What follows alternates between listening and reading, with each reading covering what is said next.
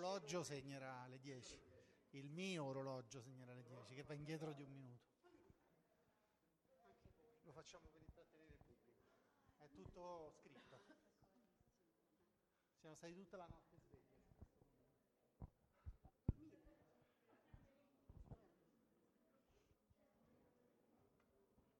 Perfetto, proprio quelli che stavamo aspettando sono entrati, quindi appena si siedono possiamo cominciare.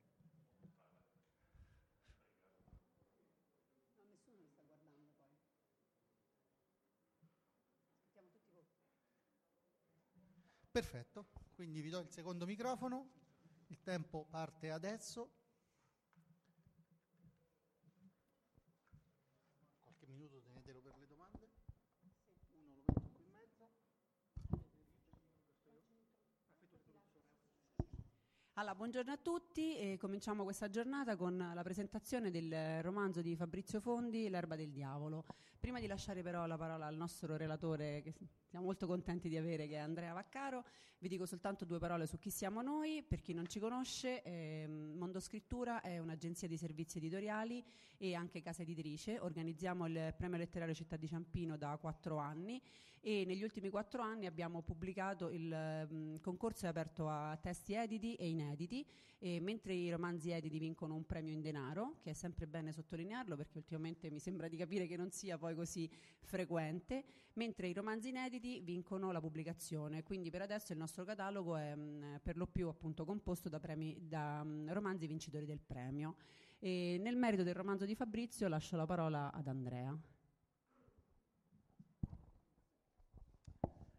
Allora, benvenuti a tutti. Eh, allora, il romanzo di Fabrizio, appunto, L'erba del diavolo, eh, è un romanzo dalle, mh, da, da, molte, eh, molte, sfaccettature e ehm, una, un aspetto interessante poi, eh, parla- di cui vorrei parlare con, con, Fabrizio è quello dell'ambientazione, eh, anche se vedete la, eh, questo panel intitolato Provincia Nera, che è quindi il il romanzo è ambientato nel Grossetano.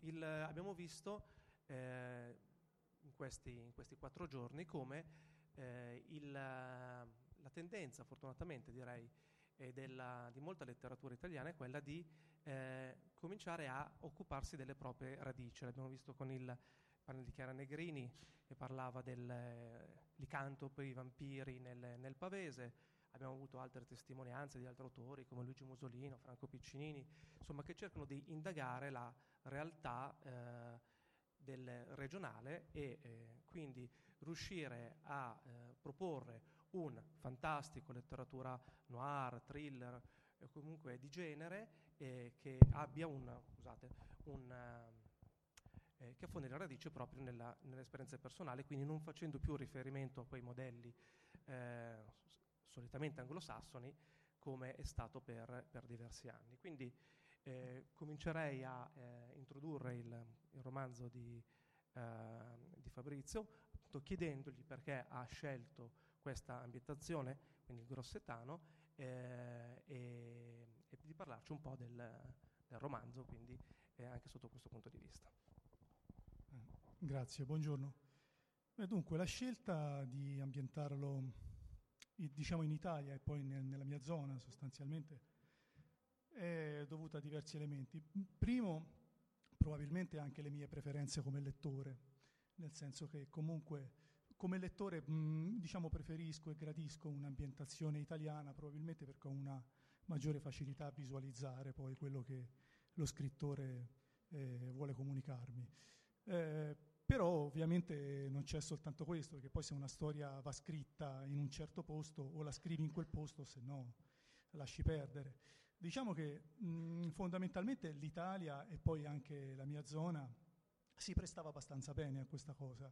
Eh, da un punto di vista puramente paesaggistico l'Italia diciamo che ti dà tutte le location possibili e immaginabili, no? per cui eh, dalle coste alle campagne, alle metropoli. Se vuoi scrivere una storia, insomma l'Italia ce l'ha senza bisogno di dover fare migliaia di chilometri, e andarsene magari in un posto che conosci a malapena o non conosci per niente e scrivere ma- magari anche delle, delle, inesattezze. Il fatto è che per la storia che volevo scrivere io, eh, anche da un punto di vista sociale, purtroppo l'Italia possiede tutti quei requisiti e anche la provincia possiede tutti quei requisiti, nel senso che ehm, certe, diciamo, certe malattie, chiamiamole così, della società, certe anomalie, certe problematiche esistono anche qua ed esistono anche a livello provinciale, per cui eh, da questo punto di vista mh, non c'era bisogno di andare tanto lontano, insomma, e, e, sono poi questioni che probabilmente si conoscono anche meglio che non quelle, quelle estere. In più devo anche dire che ehm, con piacere noto anch'io questa cosa, cioè il fatto che comunque si comincia a romanzare diciamo, tutta una serie di realtà. E, um, ogni tanto sento qualche autore, anche autore autorevole, che um, sostiene che gli autori italiani non hanno dal punto di vista della qualità niente da invidiare agli autori eh, anglosassoni. Ora poi se parliamo dell'aspetto distributivo, promozionale, quella è tutta un'altra cosa, però sul piano della qualità effettivamente concordo con lui su questa cosa. E dover sempre scegliere delle location, eh, come dire, straniere, è poi anche una sorta di subalternità culturale, no? che tutto sommato non c'è neanche ragione di esistere, perché abbiamo la nostra qualità e abbiamo le nostre location, per cui eh, devo dire che probabilmente recuperare quel terreno nei confronti di quegli autori comincia anche da qui, no? Cioè dal prendere quelle che sono le nostre storie, le nostre radici, anche purtroppo le nostre, dire, le nostre anomalie, le nostre imperfezioni e scriverci sopra. Insomma, si comincia da qui e poi andremo avanti in questo senso. parlando più nello specifico del, del, romanzo, è un romanzo che, come dicevo, ha molte sfaccettature eh, e come genere credo sia eh, ascrivibile al, al, thriller. Io non, amo eh, ingabbiare no, un romanzo nel eh, in un particolare genere, però in questo caso la struttura è quella del romanzo poliziesco thriller, però con diverse sfumature eh, e colorature che vanno dall'horror al fantastico. Ci vuoi parlare un po' di questa, uh, diciamo questa amalgama che hai cercato di ottenere? Eh, questa eh, più che altro è stata una, una fatica, eh, è stata una lotta perché eh, quando, quando, ho scritto questa, questa, storia, il mio retroterra era prettamente horror. E I miei primi racconti erano tutti horror, il mio primo romanzo, che era un autopubblicato, era horror, quindi diciamo che venivo da lì e eh, esplorare altri territori, anche se magari in qualche modo contigui, ma comunque diversi, come il thriller, eh, mi ha creato qualche problema, nel senso che volevo scrivere una storia thriller e mi, mi trovavo continuamente a deragliare poi nell'horror e, e, e, quindi è stato più che altro un lavoro di, di limatura, di, di, di, epurazione continuo, di, taglio per poter eh, raggiungere questo risultato. Sicuramente m- magari i puristi del thriller no, storcono il naso perché eh, è, è, sicuramente un romanzo che da quel punto di vista non rispetta una serie di paletti e di, e di comandamenti. No? Però eh, tutto sommato devo dire che per me come scrittore probabilmente è stato più interessante scriverlo così, perché poi di storie thriller 100% ce ne sono tantissime, anche bellissime, per carità, indimenticabili, per cui forse aggiungerne un'altra non è che avesse, avrebbe fatto tutta questa differenza. Per me provare a contaminare queste cose è sicuramente stato più interessante, poi il risultato finale lo decide il lettore, però è senz'altro più stimolante che non rimanere ingabbiato in quei paletti del thriller puro, insomma. E tu parlavi di, appunto, delle tue radici come autore horror. L'orrore in questo, in questo, romanzo è molto ben presente sotto molti aspetti, cioè non solamente l'orrore eh, più banale delle situazioni che possono, essere, eh, possono causare paura, ma è l'orrore che è sotteso a certi comportamenti, soprattutto di alcuni dei protagonisti. Quindi secondo te qual è l'orrore che più può muovere il, il lettore, cioè quale tipo di eh, horror può in questo caso eh, essere più, far più presa sul, sul lettore? Eh, no, eh, dipende da quale punto di vista parli, nel senso che probabilmente per una questione di puro marketing esiste un certo tipo di horror che fa più presa. Eh, Ora, quando si parla di horror eh, è un'etichetta talmente vasta che insomma, eh, dentro ci può stare tutto. Sì, sì, tutto è il contrario di tutto. Diciamo che io, eh, io sostanzialmente faccio una distinzione, che è brutale anche questa, tutto sommato, però tra quello che è l'horror eh, magari più adrenalinico, più, eh, anche più cinematografico, no? più visivo, che è quello che so, degli zombie, dei vampiri, del, de, de, delle case in, infestate, eccetera, che magari è quello che ti fa sobbalzare sulla sedia, che ti dà quella botta, no? E, e che però secondo me forse si dimentica tanto presto quanto ci si entra dentro e, e richiede poi una sospensione dell'incredulità totale, no? E questo mh, è quell'horror che tira di più nel, sul piano del marketing, perché poi tutto sommato credo sia anche piacevole provare un po' di paura quando sai che poi tanto comunque alla fine è tutto finto, insomma, no? per cui lo faccio, mi diverto, provo un'emozione un po' diversa. Però poi c'è anche un horror uh, um, un po' più, io lo chiamo a lento rilascio, è un horror un po' più strisciante, no? quello che magari eh, richiede meno sospensione dell'incredulità perché parte da situazioni reali, magari sfrutta anche quelli che possono essere punti deboli del lettore, che so, certe paure che ognuno ha, però sfrutta anche una serie di situazioni oggettive sociali, no? debolezze della società, eh, crepe della società in cui si infila e rende una storia tremendamente verosimile. Ora, quell'horror lì ovviamente è un horror appunto a lento rilascio, inquieta magari più che spaventare, però se, se, trovi un autore che lo sa gestire bene riesce anche a darti dei grandi risultati dal punto di vista orrorifico, perché po- alla fine poi parla di paure e di situazioni che possono succedere anche a te in qualunque momento, in qualunque giorno, indipendentemente da te, tremendamente verosimili e quindi eh, da questo punto di vista secondo me più efficaci, più potenti nel, nel, nel, lungo periodo. Chiaramente poi se parliamo di un'emozione spot, senz'altro quell'altra categoria è più vincente. Sono, sono proprio d'accordo su questo. E, e questo uh, tuo romanzo lo, lo, fa, cioè crea questo tipo di, eh, di questa situazione, questo tipo di paura. Ci vuoi parlare un pochino più nello specifico del romanzo, quindi protagonisti, avere, avere un senza ovviamente fare troppi, troppe rivelazioni, però dare concretamente a parlare del romanzo. Diciamo, il romanzo ha, come si diceva, un'ambientazione provinciale. Ha un'ambientazione provinciale perché la location si prestava perfettamente a questa cosa e perché io poi sono un provinciale puro, per cui conosco bene la mia provincia, conosco tante città, ma nessuna abbastanza bene da poterci ambientare una storia. Fondamentalmente i due filoni del romanzo sono da una parte quello eh, delle sette sataniche e quindi di quello che si sviluppa all'interno di questa storia e dall'altra parte il eh, filone relativo ai cartomanti, chiromanti, diciamo ciarlatani vari, che, imbonitori vari. Eh, e, e, diciamo queste storie vanno avanti parallele, intrecciandosi perché ci sono appunto dei delitti dall'una e dall'altra parte e che quindi eh, come dire, intrecciano le due storie un ispettore che cerca di, eh, di, panare questa matassa e si ritrova di qua e di là appunto a, come dire, a, a, a saltare da un, um, da un, settore all'altro finché appunto le due storie non finiscono uh, per intrecciarsi. Sostanzialmente ecco, diciamo la, la, trama detta in due parole più o meno è questa qua. Eh. E parlavi di uno dei personaggi di questo insomma, cartomante, imbonitore, eh, che, eh, che, risulta pian piano essere sempre più eh, importante all'interno della, della vicenda.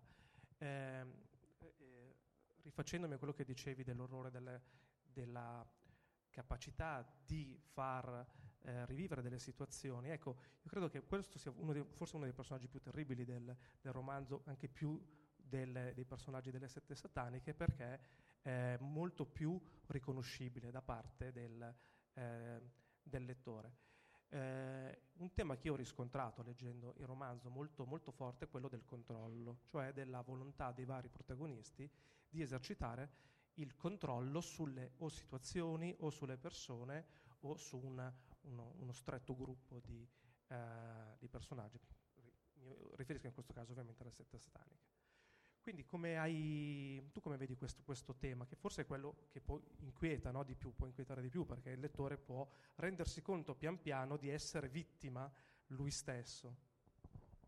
Ma, eh, in effetti pensandoci, il discorso del controllo è poi il comune denominatore di, di, di, tutte, di, tutte, e due le storie. No? Il controllo è un elemento fondamentale nelle sette, qualunque tipo di setta nei confronti degli adepti, il controllo è un elemento fondamentale di un, mm, diciamo, di un, dire, di un consulente di anime, come si chiama, di un consulente di vita eh, nei confronti dei, dei, propri clienti. Quindi effettivamente poi il, l'elemento fondamentale è questo ed è un elemento tremendamente orrorifico, no? se ci pensi, perché eh, tempo fa mi, a, mi sono trovato, dopo che avevo scritto questa storia, mi sono trovato a vedere un'intervista di una coppia che... Ehm, denunciava la scomparsa figurata di sua figlia, figurata nel senso che era entrata in una setta e, e praticamente ne era stata completamente plagiata al punto da vedere poi la famiglia come un avversario, no? che limitava le sue libertà, che le impediva di raggiungere tutta una serie di obiettivi. E ti rendi conto di come appunto poi il controllo eh, significa poi annientamento psicologico di una persona, che è poi il parallelo dell'annientamento fisico, quindi dal punto di vista horror siamo molto dentro la questione, no? eh, immaginati una persona ecco, che comincia a vederti come un avversario e che dentro una famiglia poi può essere anche il preludio a una tragedia, no? Per cui eh, l'elemento del, contro- del controllo finisce per essere un elemento fondamentale. E sono d'accordo con te quando dici che la figura del mago, chiamiamola così, è una figura più inquietante poi delle, delle, delle sette sataniche, perché chiaramente è meno appariscente da quel punto di vista, no? Però poi eh, tempo fa mi sono trovato a, a leggere una serie di dati, l'ho fatto perché avevo già scritto la storia, mi passarono davanti una serie di dati, per curiosità andai a vedere e ho scoperto per esempio che eh, le persone che almeno una volta all'anno consultano un consulente, un mago, un chiromante, sono passate da 10 milioni del 2006 a 13 milioni nel 2013. Parliamo di, di, di tanta roba, eh? parliamo di, di, dati altissimi, insomma. Eh, cioè andiamo, invece, invece, di, scendere andiamo salendo, quindi capisci che il fenomeno è anche in crescita da questo punto di vista. E ehm, leggevo lo stesso che se, se su Google o su un motore di ricerca digiti la parola cartomanti, escono fuori migliaia di siti, di call center che sono organizzati per questo, alcuni con sede all'estero che ti fanno stare al telefono minuti e minuti per poterti poi fidelizzare, darti dipendenza psicologica, tutta una serie di cose. Quindi parliamo di un fenomeno che, ecco, che eh, da un punto di vista di, di, di, pura apparenza non sembra così minaccioso e così pericoloso, però poi in realtà, insomma, leggevo che parliamo di un giro d'affari di circa 7 miliardi l'anno, una roba, insomma, molto inquietante, no? Eh. Va bene, adesso faccio un'ultima domanda, poi lascio la parola a Greta. Che, eh, semplicemente riguardando eh, una domanda che riguarda la, la struttura del, del, romanzo che un, eh, si sviluppa ehm, in, in, modo sempre più incalzante fino ad arrivare a un finale che eh, ha eh, suscitato qualche diciamo, poleti- eh, polemica no? nei, nei, lettori, nel senso che il romanzo di, di, Fabrizio ha ricevuto più di 50 recensioni su, eh, su Amazon, se, se, non erro, eh, tutte molto positive e eh, forse alcuni lettori eh, si aspettavano una struttura Te, diciamo, dell'intero romanzo molto più tradizionale e pian piano sono rimasti colpiti, non direi delusi, però colpiti dal, dal, da, quello che, da, quello che, hai fatto. Quindi eh, vuoi dirci un, un, po' di questa, senza appunto rivelare nulla, no? Quindi non... Guarda, eh, il, sul finale dell'erba del diavolo ho, ho sentito tante cose, ho letto tante cose ho fatto tesoro di tutte per le prossime, per le prossime storie. Tra l'altro, scusami, ma il finale che ho apprezzato molto, devo dire. Beh, questo mi fa piacere. Eh, devo dire i più lo hanno apprezzato, qualcuno meno, ma insomma i più onestamente lo hanno apprezzato. Dico che ehm, intanto questa cosa m- conferma una mia convinzione da sempre, cioè che non è l'incipit ma il finale, la, sto- la parte più importante di un romanzo, assolutamente no. Si dice sempre che l'incipit effettivamente l'incipit ha un, un suo, un suo peso, ha, promette tutta una serie di cose, esatto, però poi è, è, è, del finale poi essenzialmente che ti ricordi. Ricordo io, ricordo finali imperiosi che hanno riscattato storie così così e finali invece deludenti che hanno spento storie bellissime che, che appunto all'ultimo giro poi perdono tutta la loro forza. Devo dire questo però, che se, se parliamo del finale eh, vuol dire che intanto sei arrivato in fondo alla storia, che per me non è una cosa poi così, eh, così mh, dire, irrilevante, perché io come lettore, per esempio, non mi impongo di arrivare sempre alla fine di una storia. Siccome la lettura per me è un grandissimo piacere, se non una storia non uh, mi prende fino in fondo, mi prendo il diritto di smettere quando non mi coinvolge più e ovviamente questo vale anche per chi legge le mie storie, per cui se sei arrivato in fondo è già un primo passo importante.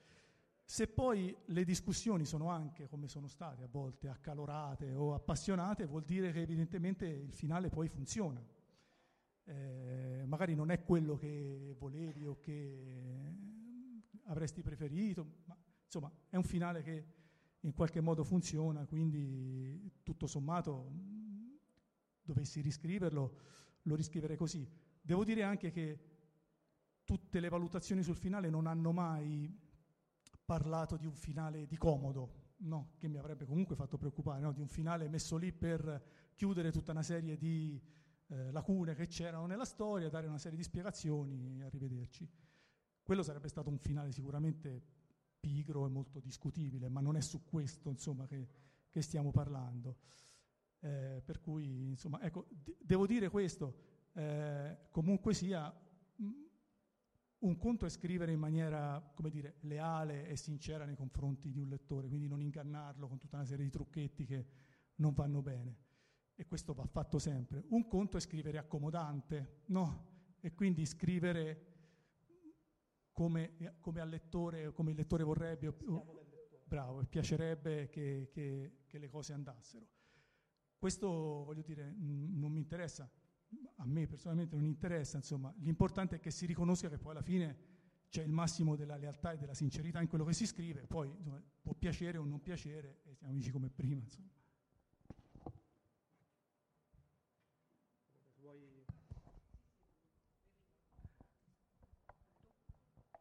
E visto che parliamo del finale, non possiamo non dire due parole sull'ispettore, no? quindi sul protagonista di questo romanzo. E quindi Rovere è un personaggio che combattuto, che ha un proprio vissuto e mh, quello che appunto ti volevamo chiedere è se questo tipo di vissuto, visto che a volte assomiglia a un cliché in quelli che sono i romanzi polizieschi, thriller, no? abbiamo sempre questo protagonista con un passato da risolvere, se questa è una condizione che ritieni importante o quasi fondamentale nella gestione di un personaggio che fa questo tipo di lavoro come rovere. Ma mh, io penso questo, penso che Forse elementi di questo tipo sono più elementi di tipo letterario cinematografico che non eh, reale. Cioè nella realtà è possibile anche che un, uh, un ispettore, un poliziotto abbia un suo trascorso, pro- delle problematiche, o, um, come dire, dei travagli o delle questioni irrisolte. Da, penso che insomma per ognuno di loro ci siano poi dei casi più o meno coinvolgenti, più o meno difficili che sono rimasti e così via. Penso però che, e, sicuramente se ci sono questioni del genere ti danno una motivazione poi più forte per, per affrontarle certe tematiche e, e, certi casi. Però credo che sia più un elemento letterario per rendere interessante il, il protagonista in qualche modo, nel senso che più o meno per quelli che fanno questo lavoro poi la motivazione vera è il senso di appartenenza, no? cioè te appartieni ad una squadra, a un gruppo, combatti un avversario, chiamiamolo il male in senso generico, e quindi il tuo senso di appartenenza che cresce di giorno in giorno ti dà già da sé quelle motivazioni che ti servono, non è che poi serva molto altro. Il problema è che poi dal punto di vista letterario eh, o cinematografico un personaggio del genere diciamo, eh, fa meno presa nel, in un lettore, quindi un, un, minimo di vissuto in qualche modo glielo devi dare, quindi se, se è travagliato, detto tra noi, è anche meglio. Insomma, eh. E mi hai fatto venire in mente che in ogni buona storia c'è un protagonista e c'è un antagonista e l'antagonista del nostro ispettore in realtà è un personaggio molto forte, talmente forte da diventare a un certo punto protagonista come lui. E io mi ricordo che mi hai parlato di come è nata l'idea del personaggio del mago Edson, quindi se un po' vuoi condividerlo il tuo incontro televisivo con questo...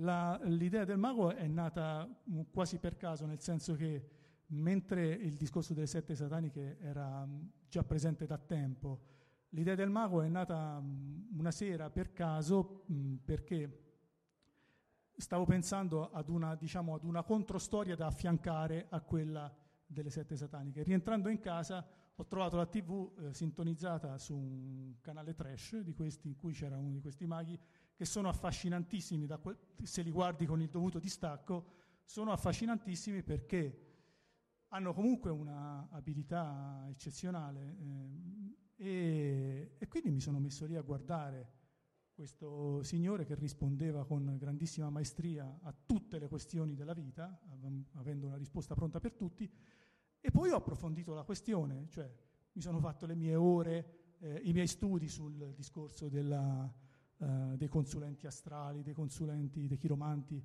e così via, trovando dei numeri anche sorprendenti, no? E andando ad analizzare anche le volte in cui vengono presi o arrestati alcuni di questi, vengono filmate le loro case, i loro archivi, eh, che fanno impressione perché eh, sono veramente dei professionisti in qualche modo del raggiro, no, no, letteralmente dei professionisti del raggiro, quindi organizzatissimi da questo punto di vista.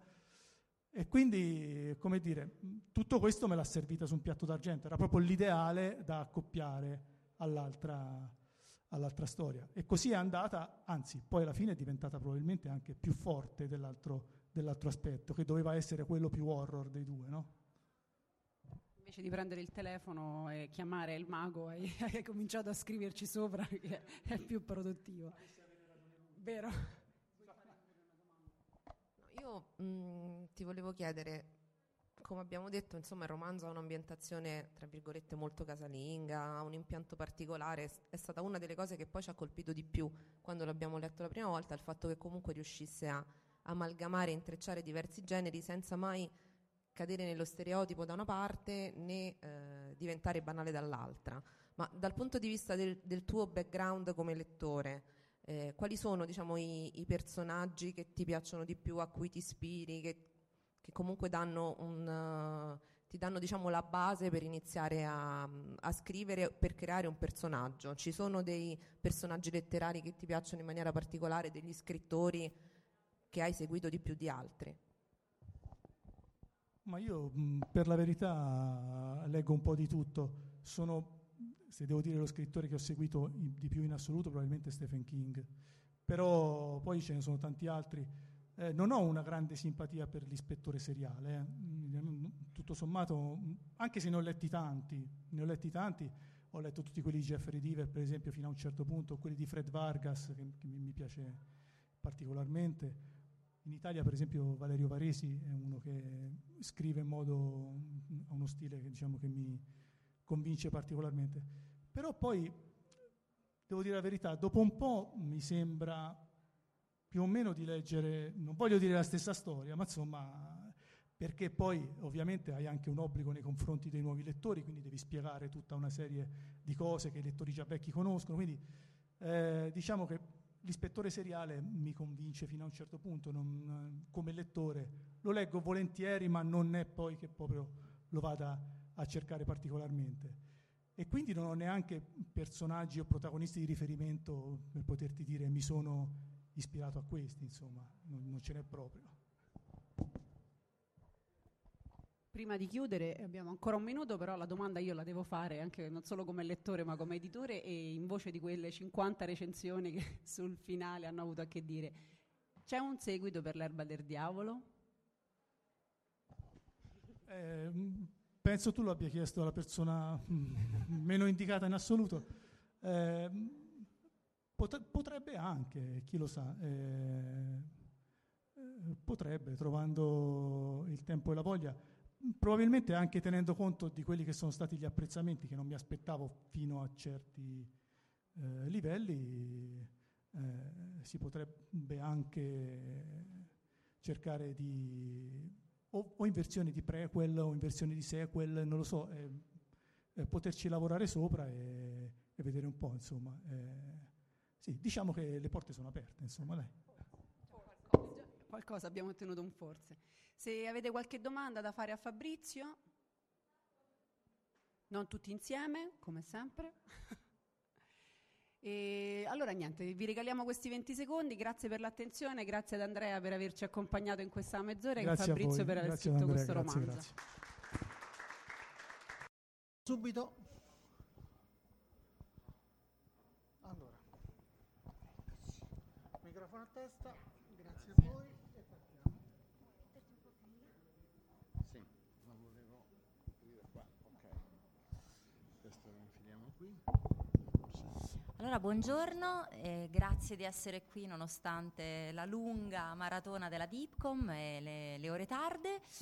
E, mh, vi abbiamo preparato un piccolo panel per coloro di voi che amano le serie, le serie di genere. Eh, visto che in Italia arriva sempre meno un prodotto diverso da quello degli Stati Uniti, che però è molto attivo, è molto presente, eh, noi l'abbiamo detto Uh, i confini dell'universo in realtà sono un po' i confini dell'Europa, quelli da cui arrivano i prodotti più interessanti, realizzati sicuramente con un budget importante e, um, di grandissima qualità, secondo noi. Quindi eh, vi invitiamo a curiosare con noi tutto quello che viene da altri mondi e poi vi invitiamo, visto che nulla di tutto ciò eh, sarà mai distribuito in Italia, a scatenarvi a cercare questi prodotti perché diciamo in maniera non ufficiale però si trovano, quindi sicuramente poi avrete modo di trovarli in rete e di apprezzarli e noi siamo qui anche se volete delle, per approfondire poi differentemente. No, no, si trovano anche in maniera assolutamente regolare, tipo no. su Amazon, però ovviamente non in italiano, senza i sottotitoli Quindi... in italiano. Poi. Però insomma, ecco, diciamo che ha un senso vederli, poi se vi incuriosiscono potete anche trovarli. Bene. E, ehm, dunque, diciamo che se, uh, siamo partiti con l'idea di fare un panel un po' esaustivo e ci siamo accorti che per riuscire a portare diciamo, tutta la produzione degli ultimi 4-5 anni di fantascienza che è rimasta invisibile in Italia, probabilmente ci serviva un panel di 12 ore, quindi abbiamo detto vabbè scegliamo, l'abbiamo risparmiato, scegliamo insomma. 5 cose che piacciono a noi da proporre e abbiamo sostanzialmente scelto due filoni uno le serie europee, l'altro il uh, cinema di fantascienza russo, sostanzialmente per due motivi, perché sono due prodotti esattamente agli antipodi.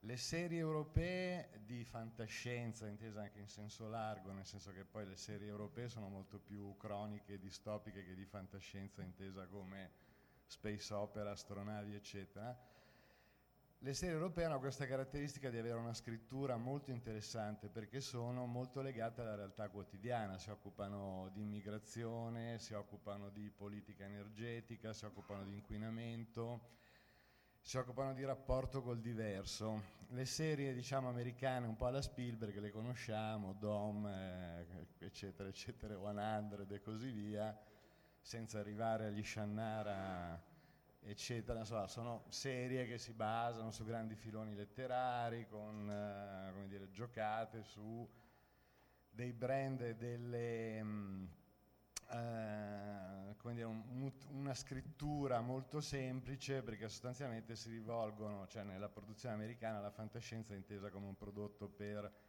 teenagers, mentre invece nella produzione di fantascienza europea è un prodotto adulto Tant'è vero che, eh, tolta l'Italia, che è un caso a parte, cioè noi siamo fermi a Don Matteo, ma ehm, diciamo negli altri paesi le serie che vi presentiamo vanno in onda in prime time su reti come TFAN, BBC, eh, Sveriges Television 1, cioè le, le, re, le maggiori reti ehm, de, dei singoli paesi.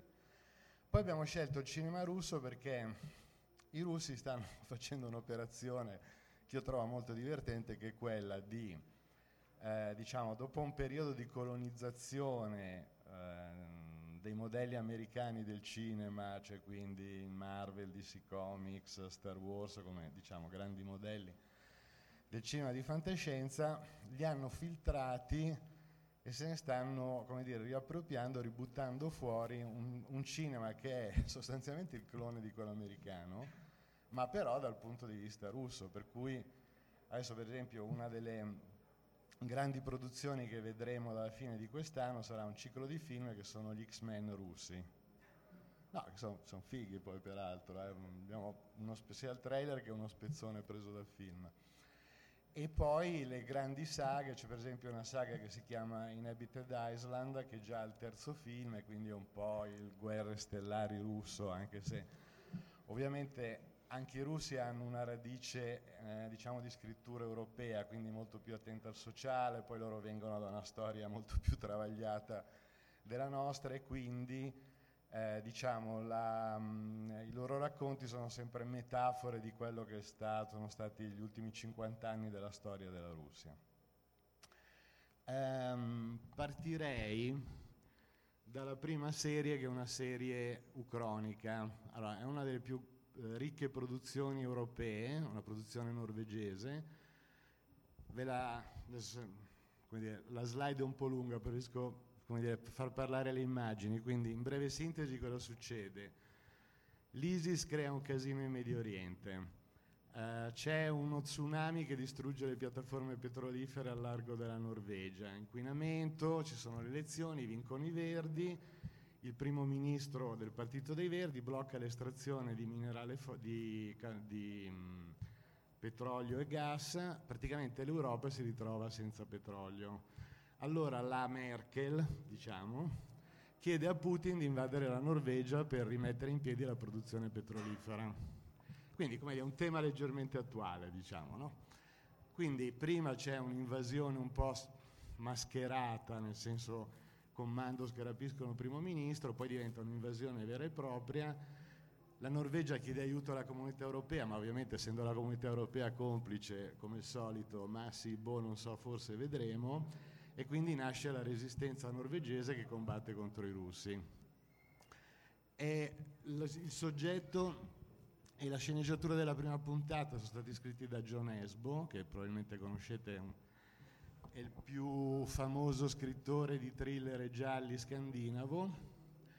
E, mm, possiamo? Beh, possiamo dire questo, che è una produzione ad altissimo budget, cioè diciamo che per 10 puntate che vanta la prima serie il budget è 11 milioni, quindi diciamo un milione e cento puntate è quello che è il budget normalmente di una serie americana. Quindi sicuramente un budget importante che vedrete subito nel trailer che vi facciamo vedere allora, la sì, serie sì. è andata in onda dal 5 ottobre del 2015. Eh, Il record di ascolti è stato assoluto, è stata la serie più costosa nella storia, diciamo, norvegese, con dei risultati di ascolto notevoli. Eh, infatti si sta già eh, pensando a una seconda stagione.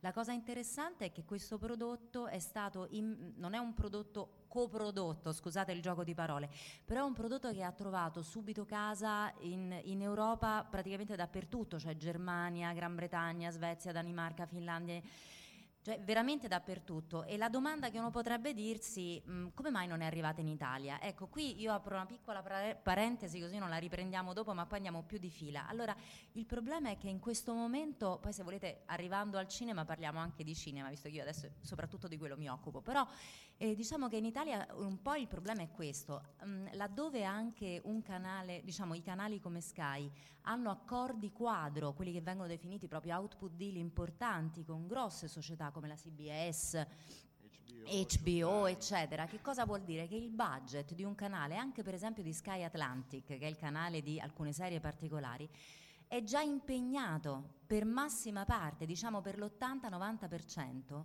da un prodotto che viene già eh, palinsestato, scusate questa parola orribile, molto televisiva, e quindi anche l'autonomia di un direttore di canale che magari trova dei prodotti interessanti è costretto a fare i, so- i conti con proprio i soldi. E quindi magari un prodotto di qualità che però rispetto a una serie americana con una storia molto più a, appeal magari per un target più giovane rimane un po' in stand by, cioè come al solito è sempre un problema di vil danaro. Vediamo... Come scusa? In norvegese? Questa- Cioè, ecco, allora, nella, mh, le interazioni con la comunità europea sono in inglese, ma la, la- diciamo, la maggior parte... dei dialoghi poi è in norvegese. norvegese. Qualcuno sottotitola e qualcuno doppia. Diciamo che al- molti sottotitolano, noi doppiamo, ma moltissimi sottotitolano. E la vi facciamo vedere.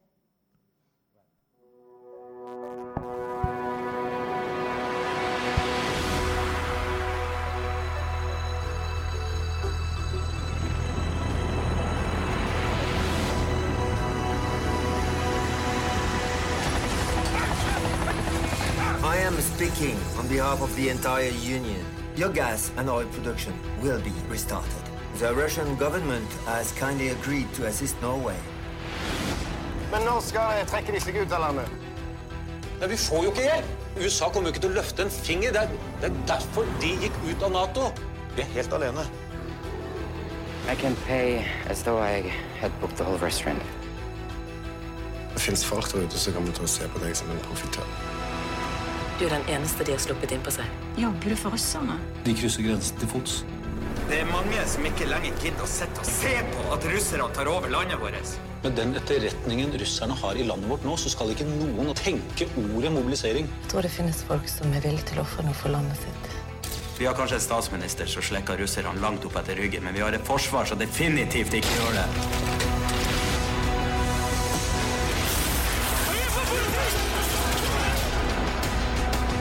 I told you specifically not to provoke the Russians. Things have changed now.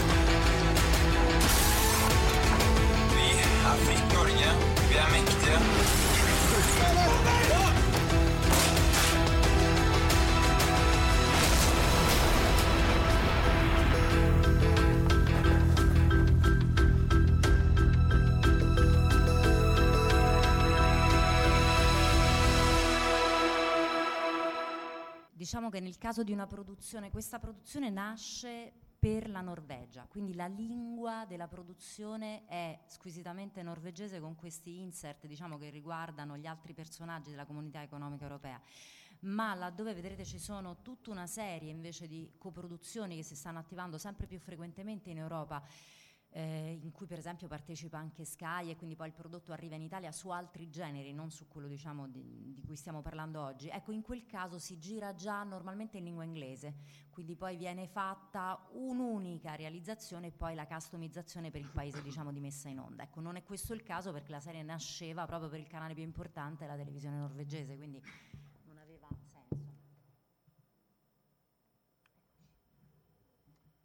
Dunque, passiamo alla Svezia. Eh, Non ci chiedete di, nomina- di, di pronunciarlo bene, però diciamo qui. No, vabbè, Acta Maniscore. E, mm, eh, diciamo, questa serie ha avuto un grande, grandissimo successo in Svezia ed è stata il format e gli script sono stati comprati sia dagli inglesi che ne hanno già realizzato una versione inglese che si chiama Humans, sia dalla Fox che dovrebbe fare una serie nel 2017, mi pare. Sostanzialmente la, la storia è pesca tantissimo dalla tradizione della fantascienza da Blade Runner in poi è la relazione con gli androidi. È, è molto divertente però perché gli androidi sono concepiti un po' come gli iPhone, cioè come vedrete nel trailer sono anche in una scatola che assomiglia a quella dell'iPhone, quando uno se lo compra e se lo porta a casa, ci mancano solo le due linguette con le istruzioni e poi...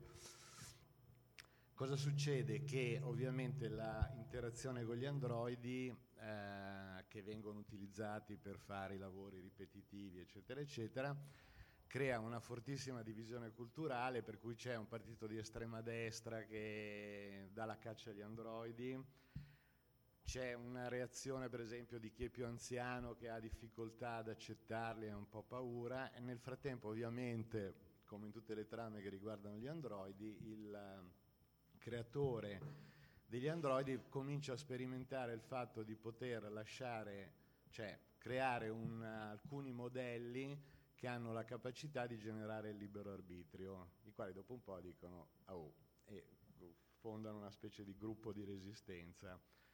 quindi mischia i vari diciamo, filoni da, da Dick, insomma noi ne conosciamo infiniti e mh, sostanzialmente eh, è una serie che ha due secondo me punti di forza, uno ovviamente è quello della relazione col diverso, ma poi affronta per la prima volta un tema che è quello dell'androide come strumento sessuale, cioè nel senso che poi nella storia quello che succede è che ci sono degli hacker che prendono gli androidi e li modificano per farli diventare praticamente dei prostitute prostituti.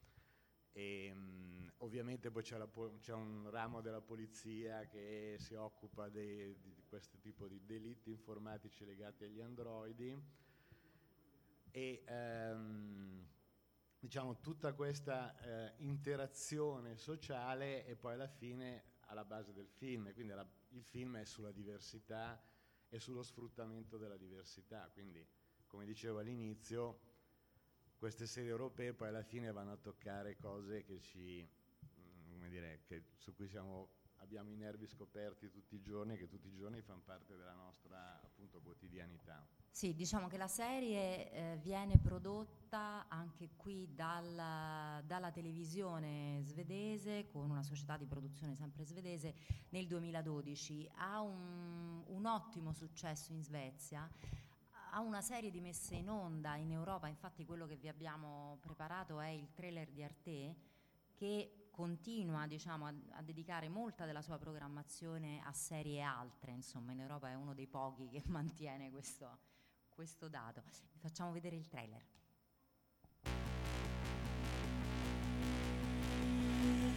T'as toujours eu peur de la technologie. Je comprends très bien tes craintes, mais on vit une époque où tout est moderne.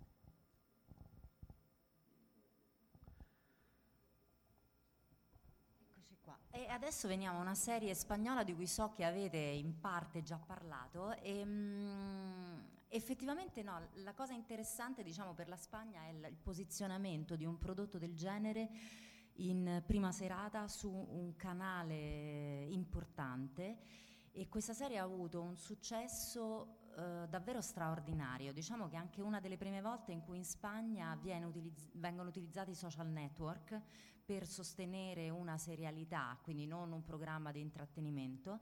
Ehm, la critica ha risposto molto bene, ci sono stati tutta una serie diciamo, di articoli molto importanti dal mondo in poi diciamo, per, per, sostenere un, un, prodotto del genere che comunque rispetto alle serialità spagnole era sicuramente una novità nel panorama televisivo.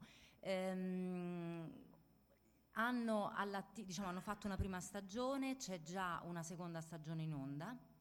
Eh, noi abbiamo trovato un bellissimo articolo che vi consigliamo, ma l'avrete sicuramente già letto, di andare a leggere su fantascienza.com, perché effettivamente le analogie di, di, questa serie con, uh, un, uh, un, un, appunto, con il romanzo di Lanfranco Fabriano sono notevoli, Fabriano sono notevoli perché anche se cambiano poi dei piccoli meccanismi, cioè dei meccanismi che diciamo quasi tecnici, però l'idea un po' alla base è stranamente molto simile. Poi uno può dire non è stato tradotto in Spagna, non ci sono delle cose, però insomma, diciamo, Spagna e in Italia non sono così diversi.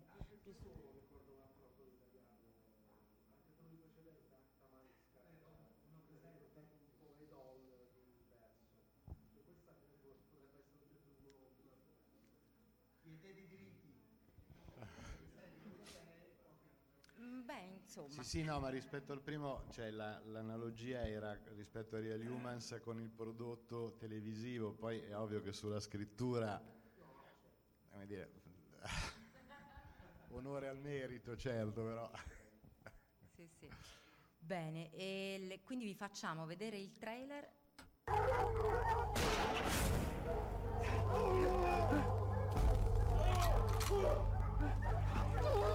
Non,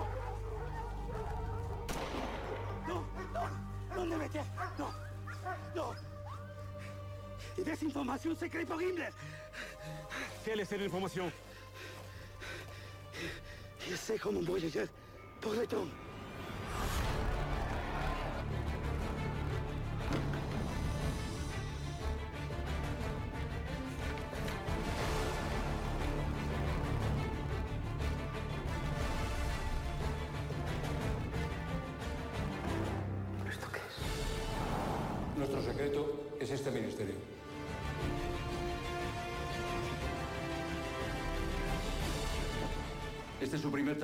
Ministerio. De venir a 1808.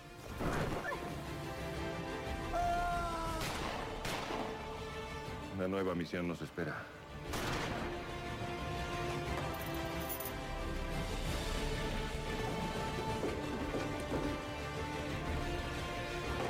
El ministerio os tiene engañados, Amelia.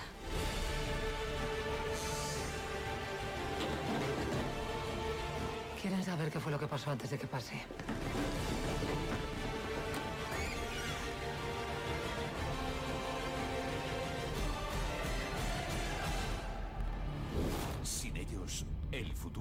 Historia. Sì, una piccola annotazione è il fatto che oltre ad essere un prodotto di, di alto budget e mh, giocare per la prima volta molto su una chiave anche ironica, questa è una cosa che è stata molto notata in, in Spagna, perché normalmente, normalmente mentre il cinema spagnolo ha comunque una storia, diciamo, eh, sui film di genere, di fantascienza, per esempio penso a un film di Kike Milo che si chiama Eva, che noi abbiamo distribuito in Italia, molto delicato, molto bello, penso appunto a tutta un'altra serie di prodotti che continuano ad arrivare in Italia, ovviamente essendo nicchia. Sulla televisione i generi sono molto ancorati, diciamo, a prodotti seriali di un certo tipo, molto più vicini alle, eh, alle soap operas, molto più vicini alle telenovelas. molto- Quindi, diciamo, veramente nel panorama spagnolo questo è stato un po' una boccata fresca, anche rispetto all'ironia che viene posta nella sceneggiatura. Quindi, insomma, veramente il successo non era scontato e appunto il fatto che continui questa stagione forse aprirà anche le porte di una produzione altra, diciamo, su- sui canali, che non è... Sì, diciamo che la- il viaggio temporale non è certo una novità. Insomma, cito Time Tunnel, Quantum Leap, poi potremo citarne a, a pacchi di prodotti televisivi e cinematografici.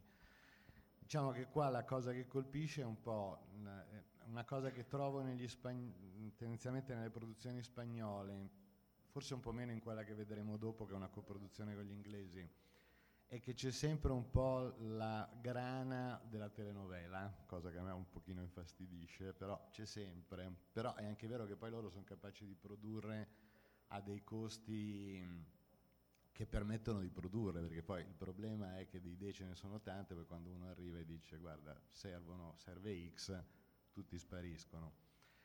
E eh, come diceva Nicoletta, questa come dire, cifra sottilissima di ironia ehm, dire, gli dà una, una vitalità diversa. E poi anche il fatto come dire, che non è, eh, pur essendo ogni episodio relativo a uno spostamento con una trama come dire, che copre tutta la stagione, con un eh, plot generale, dei subplot che si sviluppano nel giro di due o tre puntate e uno diciamo per ogni puntata, però non è eh, appunto come Time Tunnel o Quantum Leap come, che avevo citato prima, dove ogni episodio è una storia a sé, ma siccome i nazisti hanno anche loro accesso a questi portali, non c'è una macchina del tempo, eh, però sostanzialmente è l'analisi di eh, scritture che porta alla scoperta di porte temporali. C'è un gioco a rimpiattino con i nazisti che ovviamente i nazisti vogliono mo- modificare dei nodi temporali per eh, vincere la guerra e, e la polizia del tempo gli sta dietro per impedire che lo facciano. Quindi anche questa idea di trovare un cattivissimo che è proprio, cioè dire, lì è proprio chiaro, quelli stanno i cattivi, noi siamo i buoni.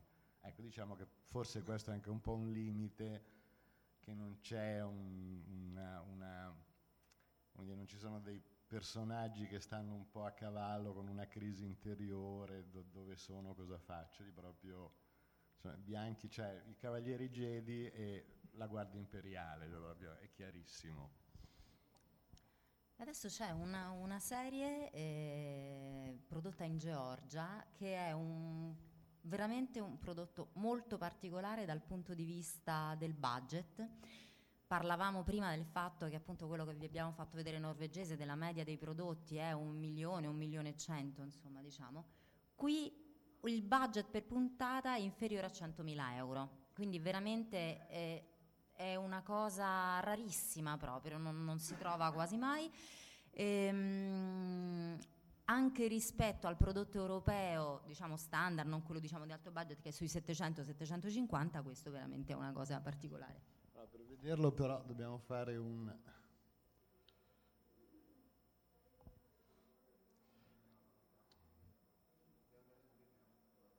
Esatto. Sì. Ce l'abbiamo. Ce l'avrei qua. Spostiamo di là. Posso? Fai Sì. tu. Appena ritroviamo. Scusate perché il link di questa serie l'abbiamo su Vimeo perché ha un access particolare, non è proprio pubblico, quindi ci vuole qualche secondo. Benissimo, va bene così. Vai.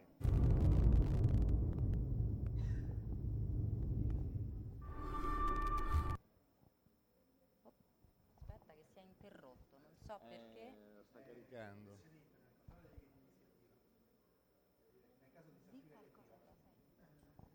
Sì. Allora, beh, intanto vi racconto brevemente di questa, eh, di questa serie. Ho, ho avuto l'opportunità di conoscere questa casa di produzione georgiana che produce, si chiama MK Vision e, o MK Distribution, poi diciamo sono due rami, eh, che producono serie, ovviamente le serie sono mm, serie un po' all'Anna Karenina per intendersi, molto legate alla- ai grandi classici della letteratura russa, serie in costume, molto ricche. Vabbè.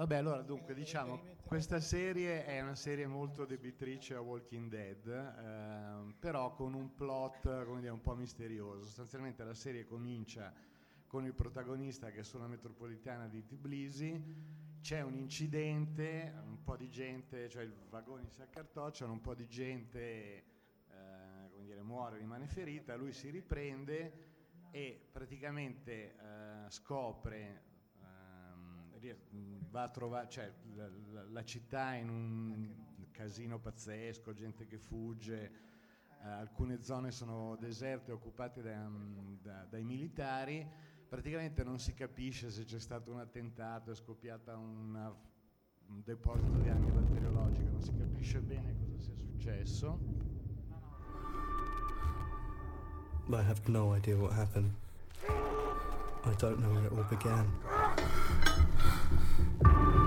The only thing I know is that they're everywhere. What the hell is going on? I don't know if I'm the only one left, but if you're alive and hear me, please stay alive and find us. You must not die. There is no light at the end of the tunnel.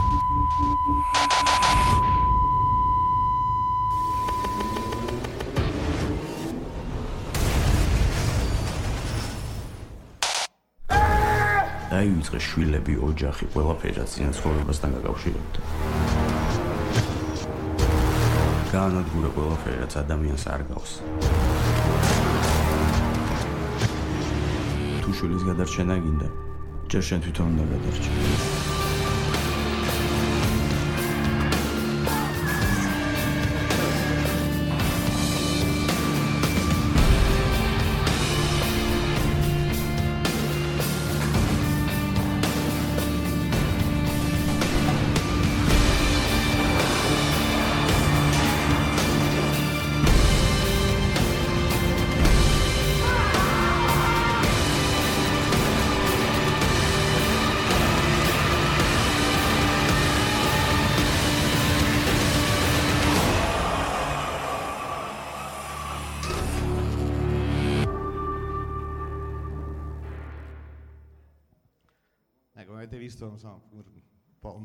Walking Dead qualcosa deve, ecco, nel senso come, come spunto. E, mh, diciamo che visto il trailer un po' di voglia di vederla viene, no? perché mh, se non sapendo che è una serie georgiana, uno potrebbe dire che è una serie della Fox tranquillamente, sia per come livello di, di, produzione di fotografia, di regia, di montaggio del trailer. Poi devo dire che anche, siccome poi uno può montare un meraviglioso trailer da una serie putrida, invece no, ho visto un episodio, dire, è una roba che ti incolla proprio, che dice poi che succede. No, è andata in Russia e credo in Ucraina, cioè nei paesi dell'est, non è, non è ancora arrivata in Europa. Um, beh, poi ov- ovviamente eh, diciamo, è andata in onda sulla, qui sono un po' ignorante, sulla diciamo, rete più importante di Giorgiana, dove so che è andata molto bene, ma non ho accesso all'auditel georgiano, quindi non posso darvi dei dati precisi. E, um, l'ho presa un po' perché secondo me è uh, una serie che, uh, insomma, quando l'abbiamo vista abbiamo detto, ma se questi con 100.000 euro all'ora sono in grado di fare questo, cioè Holly, se fossi uno studio di Hollywood comincerei a preoccuparmi un attimo, perché 100.000 costa il regista di una puntata di una serie americana. E ehm, diciamo il grosso salto di qualità è che le serie russe, che hanno in genere una qualità di regia, di scrittura straordinaria, ma hanno questo, diciamo, essendo rivolte al, al, loro mercato interno, hanno ovviamente, le, sono molto legate alla loro cultura, alla loro tradizione, quindi classici russi oppure diciamo, storie legate alla vita quotidiana, alla transizione dal comunismo alla, diciamo, al, al post Gorbaciov e quindi sono diciamo, molto legate alla loro cultura, alla loro memoria, quindi sono poco appealing per il mercato al di fuori della Russia, se si cominciano a produrre, come è stato fatto per il cinema, prodotti di questo livello a, livello, a questo, um, con budget di questo tipo, così competitivi, cioè fra un po' credo che, uh, come dire, avremo molte opportunità di vederli perché è impossibile che, eh, dire, oggi ci sono mille freni culturali, la lingua, il fatto che soprattutto in Italia se la serie non c'è l'attore famoso, il regista famoso, la, insomma, è molto difficile farla passare, però diciamo, il lavoro che noi abbiamo sempre fatto, noi intendo noi appassionati da sotto, è stato quello sostanzialmente il passaparola, insomma, poi alla fine i canali ci arrivano che devono prendere un certo tipo di prodotto. E, mh, non, diciamo, vista questa serie, poi quando parleremo invece dei film russi di fantascienza, vedremo che lì il livello dove i budget cominciano a essere di un certo spessore, diciamo, il livello di produzione è mh, Disney. Ah, ecco, um, tornando al discorso di come le serie europee siano legate al nostro vissuto quotidiano, questa è una coproduzione BBC Worldwide e Artedes, che una società spagnola, e sostanzialmente parla di rifugiati, ma i rifugiati siamo, sono la terra che fra cento anni è in un tale stato di dissesto ambientale che apre, scopre il modo di aprire delle porte temporali e 3 miliardi di persone dal futuro ritornano indietro per cercare, dire, per fuggire trovare da mangiare perché non c'è più cibo, non c'è più acqua. Con una problematica che quando te suonano non è eh, il siriano che non conosci, è tuo pronipote che ti sta suonando e ti sta chiedendo. Tant'è vero che nella prima puntata della serie, quando si aprono queste porte, cominciano ad arrivare queste fiumane di persone, vengono stabilite delle regole e la regola più importante è che nessuno può contattare o cercare i suoi parenti, par, non so se chiama, par, sì, eh, avi, avi diciamo. Ehm, e ovviamente la, la cosa la, l'elemento che trovo eh, dire, centrale di, di questa serie è come modificando culturalmente la relazione con una persona, improvvisamente la visione di questa persona cambia. Cioè, come dicevo, se il siriano ti chiede aiuto, puoi aver voglia, non avere voglia, puoi avere mille condizionamenti politici. Se dire, uno arriva e dice sono il nipote di tua figlia, è, è un po' complicato dirgli vaffanculo, ecco, cioè, um, ecco. Quindi questo gioco secondo me... Um, è, è, è mh, sviluppato molto bene all'interno della serie, perché poi la serie è ambientata non in una grande metropoli, ma in una piccola comunità rurale che vive questa, questa migrazione sia attraverso i mezzi di informazione, la televisione, eccetera, sia per queste piccole spicciolate di profughi che riescono ad arrivare fino a loro. Quindi con l'interazione fra i componenti di questa piccola comunità mh, non urbana, quindi anche persone dire, di cultura non elevata che hanno difficoltà proprio a capire anche il meccanismo del perché questi sono arrivati fino a noi. Sì, la serie è andata, diciamo che è stata coprodotta per una prima stagione e è andata molto bene e quindi ora è in corso la seconda stagione.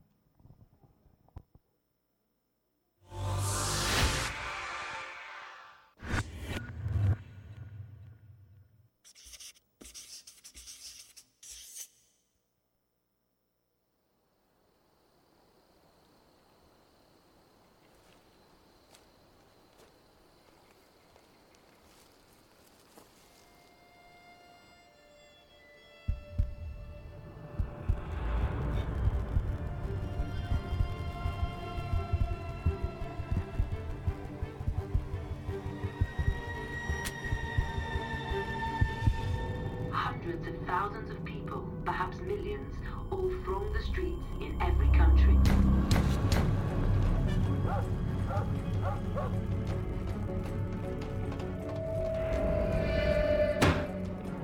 I'm not letting him in my house. Look at the news. What kind of Christians would we be if we refused to help him? What happened? Many have symptoms of hypothermia and exhaustion, some are still in a state of shock, but all those we've spoken to invariably repeated the same thing. The same extraordinary, unbelievable story. I said, what's your name?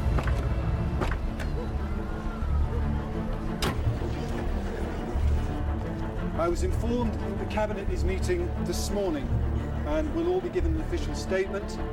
In my official position as Mayor, we will be told exactly what's happening and why. I was hungry, and you gave me something to eat. I was thirsty, and you gave me something to drink. I was a stranger, and you took me into your home. We've come from the future.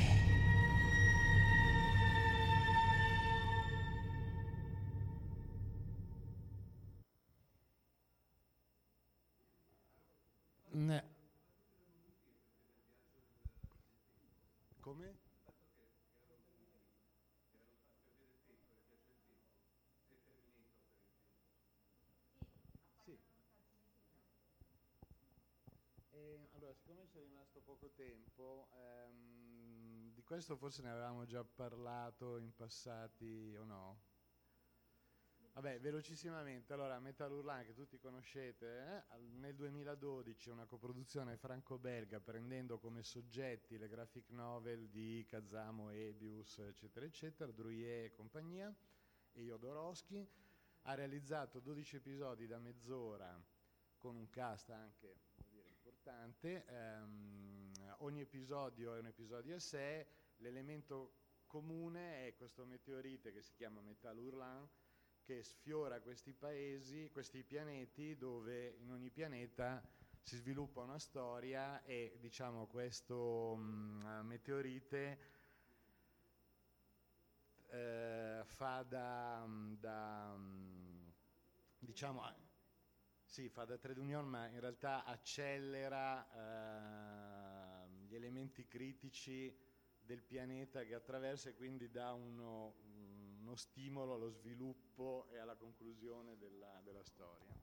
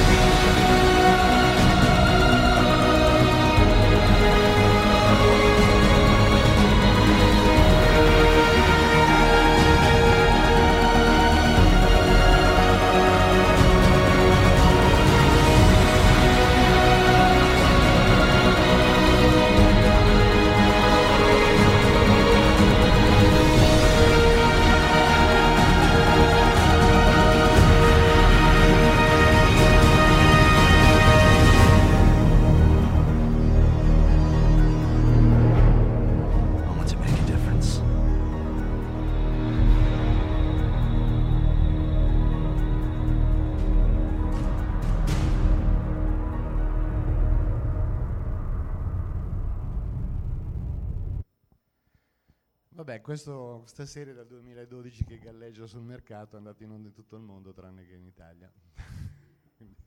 Un altro mistero. Brevissimamente perché ci sono rimasti due minuti. ma di che?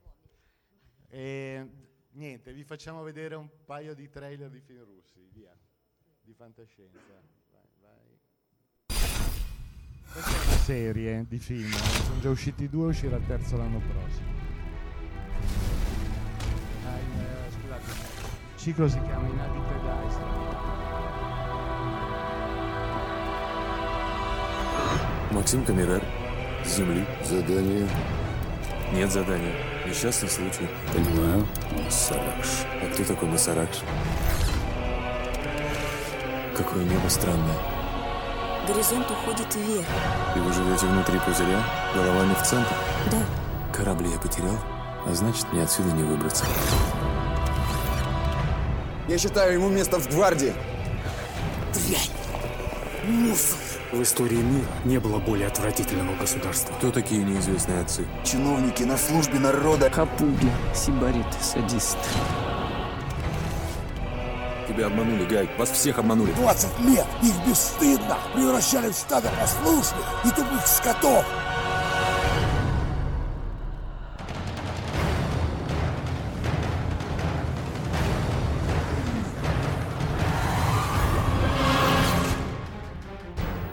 Эх, дети, детишки.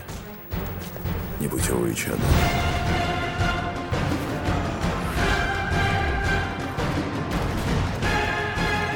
Если чадо твое ослушается тебя, сотри его с лица земли. Где он? Я поймаю его. Не надо кричать, вас никто не услышит. За мной!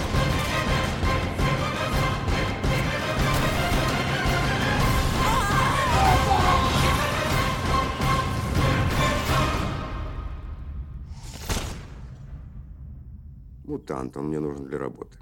Препарировать будешь? Обязательно. Живодер. Масаракш.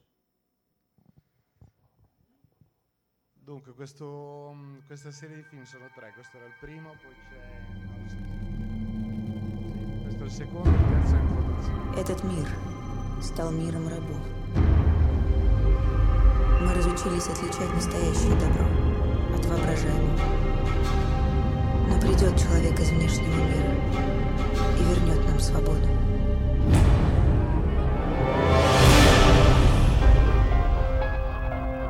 Мир в равновесии, Максим. А ты хочешь войны. Мы собрались, чтобы обсудить предложение нашего друга. Он хочет уничтожить наших врагов. Кто ты такой, чтобы решать за них?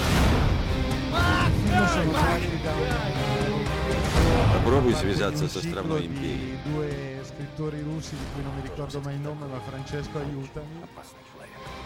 Esatto. Ehm, ehm, sostanzialmente è un po' il pianeta delle scimmie per alcuni, come nella fase iniziale c'è un crash di un'astronave con un esploratore, arriva in questo mondo, questo mondo è diviso in nazioni, c'è questa nazione che si chiama la patria dove governa una casta detta ai padri che utilizzano delle torri che emettono delle frequenze che fanno lavaggio del cervello ai cittadini.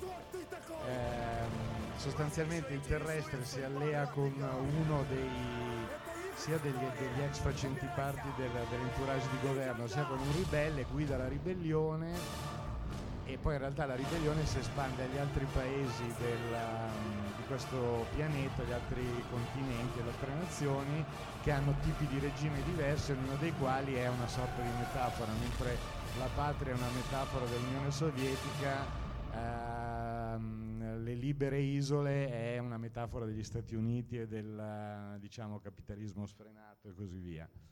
Ehm, in Russia è andato molto bene, tanto che hanno prodotto il secondo, adesso è in post produzione il terzo che dovrebbe uscire ehm, più o meno a metà del 2017.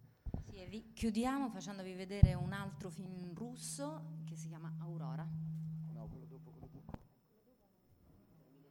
Questo per- No, no, la- saltiamo Aurora, vi facciamo vedere gli X-Men eh, russi.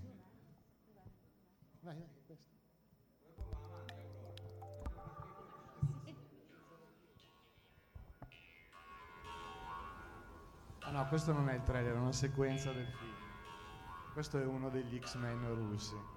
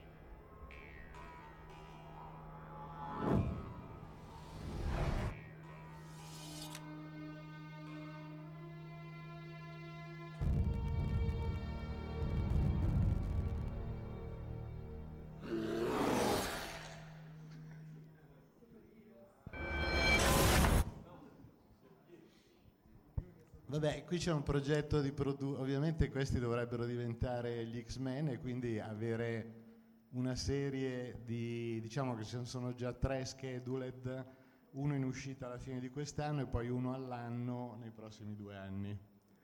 Quindi boh, forse questi li vedremo, non si sa, almeno in DVD. E noi abbiamo abbia- abbondantemente sforato il nostro Grazie tempo, a tutti. chiediamo scusa a chi veniva dopo di noi. Grazie. Ah, vedi, ciao. Eh, vabbè, io non vi vedo perché ho il microfono davanti, quindi casomai... eh. Allora, eh, bu- buongiorno, buongiorno a tutti. Diciamo che questo è un intervento per coprire questa mezz'oretta fra un intervento serio e l'altro. Eh, anche perché io sinceramente non, non so che dire, ho accettato volentieri l'invito di Flora perché siete tutti molto carini, simpatici, il posto è bello e soprattutto mi hanno detto si mangiava ma mh, parlare del doppiaggio di Star Wars eh, è una cosa, credo, a- a- addirittura di questi tempi eh, quasi inutile e superflua, perché tanto del doppiaggio oramai sapete tutti tutto più e prima soprattutto di me. E probabilmente è questo un po' il succo di questo intervento, cioè ci sono dei tali codici di sicurezza ormai su questi film che io trovo notizia, che, che, notizie che io non so sui siti, su Twitter, i leaks, i cazzi, eccetera. E la situazione è un po' questa, è stata questa per Star Wars ai massimi livelli. Diciamo che io di Star Wars ho visto terribile, sento rimbombare tutto. Così non mi sentite? Sì, sì. No, passiamo un po'. No, perché se mi sentite così io sono molto più contento, perché questa cosa mi sta veramente mandando al manicomio, perché poi io purtroppo dopo anni di questo lavoro, oltretutto, sono diventato assolutamente insofferente ai rumori, a, a, ai brutti suoni, alle cose, quindi non, non potete capire, vivo, vivo malissimo, però eh, di questo ne parliamo un'altra volta. Stavo dicendo che praticamente il mio approccio a Star Wars è stato quello, dopo aver curato per un anno la serie di Rebels, dei, dei cartoni animati, tra l'altro per chi fosse interessato a Soka non sa che Anakin è Darth Vader ancora, ecco io almeno ti sei tolto sto pensiero, perché so che, so che girava sta cosa, no non lo sa, ha avuto solo delle percezioni, queste cose che ci hanno, voi sapete bene i Jedi, noi abbiamo queste cose così, eh, ma, ma solo quello. E, e, dopo dicevo un anno di questa, di questa serie di cartoni animati, io non, non, fa, non faccio serie, non, non, doppio serie, non doppio cartoni animati, non doppio niente di questo, però avevo capito che tutto sommato mi conveniva tutt'anno e mezzo. Ho detto fammela fare, visto mai poi. E effettivamente devo dire, ehm, non posso che parlare bene della Disney in questo caso, perché è stato tutto molto fluido, tutto molto è, ed è e ci tengono, ci tengono, ci tengono molto, ci tengono che le persone siano le stesse, ci tengono che le cose siano fatte bene e ci tengono, forse più, dispiace dirlo, di quanto ci tenesse o di quanto ci facesse attenzione alla Lucasfilm addirittura, per quello che è il pregresso, anche perché in effetti ho trovato una situazione dal punto di vista proprio anche terminologico, eccetera, di, di, totale, di totale sbando, nel senso che esistono dei cut online dove c'è scritto tutto e di tutto, uh, l'altro giorno mi hanno richiesto per la millesima volta ma qual è, ma qual è la grafia di Jabba the Hutt perché è sconosciuto almeno quanto Jabba the Hutt, perché questo Jabba the Hutt negli anni qualcuno ha tentato di farlo diventare Jabba the apostrofo Hutt come se fosse un nobile, e che cosa che io trovo molto carina. Però eh, io ultimamente ho letto un romanzo dove era Jabba Latto, per esempio, che non ha niente a che vedere con il prodotto caseario. E, quindi niente, diciamo che però il primo approccio eh, lacrimoso a, al film vero e proprio è stato a settembre, quando dopo avermi spostato la partenza 50 volte, dove mi essere fatto il biglietto da solo in montagna dove non c'era neanche internet quasi da un giorno all'altro perché a Disney stavano tutti in ferie, insomma esiste, esiste anche questo, praticamente ci hanno invitato a vedere una, un'anteprima di Star Wars episodio 7 per renderci conto perché già sapevano che dopo non avremmo mai più visto nulla come, come poi è stato. E questa anteprima doveva essere a Londra, poi è diventata a Los Angeles più o meno. Sì, stiamo lì, non che, che c'è sempre sull'aereo devi salire, il problema è quando scendi. E loro infatti la cosa divertente che dice, no venite qua, no ma venite la mattina, ripartite la sera. Io ho detto, ma perché? Dico, voi siete pazzi, io devo fare 60 anni e li vorrei compiere. Questa è stata la mia risposta, ma state proprio fuori totalmente. Ho detto, io arrivo il giorno prima, se avete problemi con l'albergo me lo dite, me lo pago io, no, non è un problema assolutamente. Io non c'è stato nessun problema. Sono andato e vabbè, abbiamo pianto tanto dall'inizio alla fine, perché effettivamente io poi che insomma era già un annetto, ripeto, che ero entrato nel mondo di Star Wars, perché la cosa molto particolare di questo film è che io non l'ho mai affrontato come un doppiaggio normale, devo dire per, per forse la prima volta in vita mia ho avuto molto rispetto, il rispetto non solo verso il film ma verso la consapevolezza del fatto che andavo, se mai l'avessi toccato, come poi è successo, andavo a toccare, non andavo a toccare un film, andavo a toccare un'icona, un fatto epocale, una religione per qualcuno e la cosa bella è che andavi, andavi a entrare in un, in un, meccanismo che era tutto, che è, che è tutto questo. E, insomma, morale, niente, raccontavo questo però per dire come siamo arrivati lì praticamente. Dopo la proiezione, dopo la proiezione tra l'altro è venuto J.J. Abrams, eh, esiste, una persona carina anche, non è alto, se volete poi ve lo descrivo. Eh? No, non è flare, dici flare dietro? Sì, che. Non li ha usati i flare perché gliel'ha detto la moglie.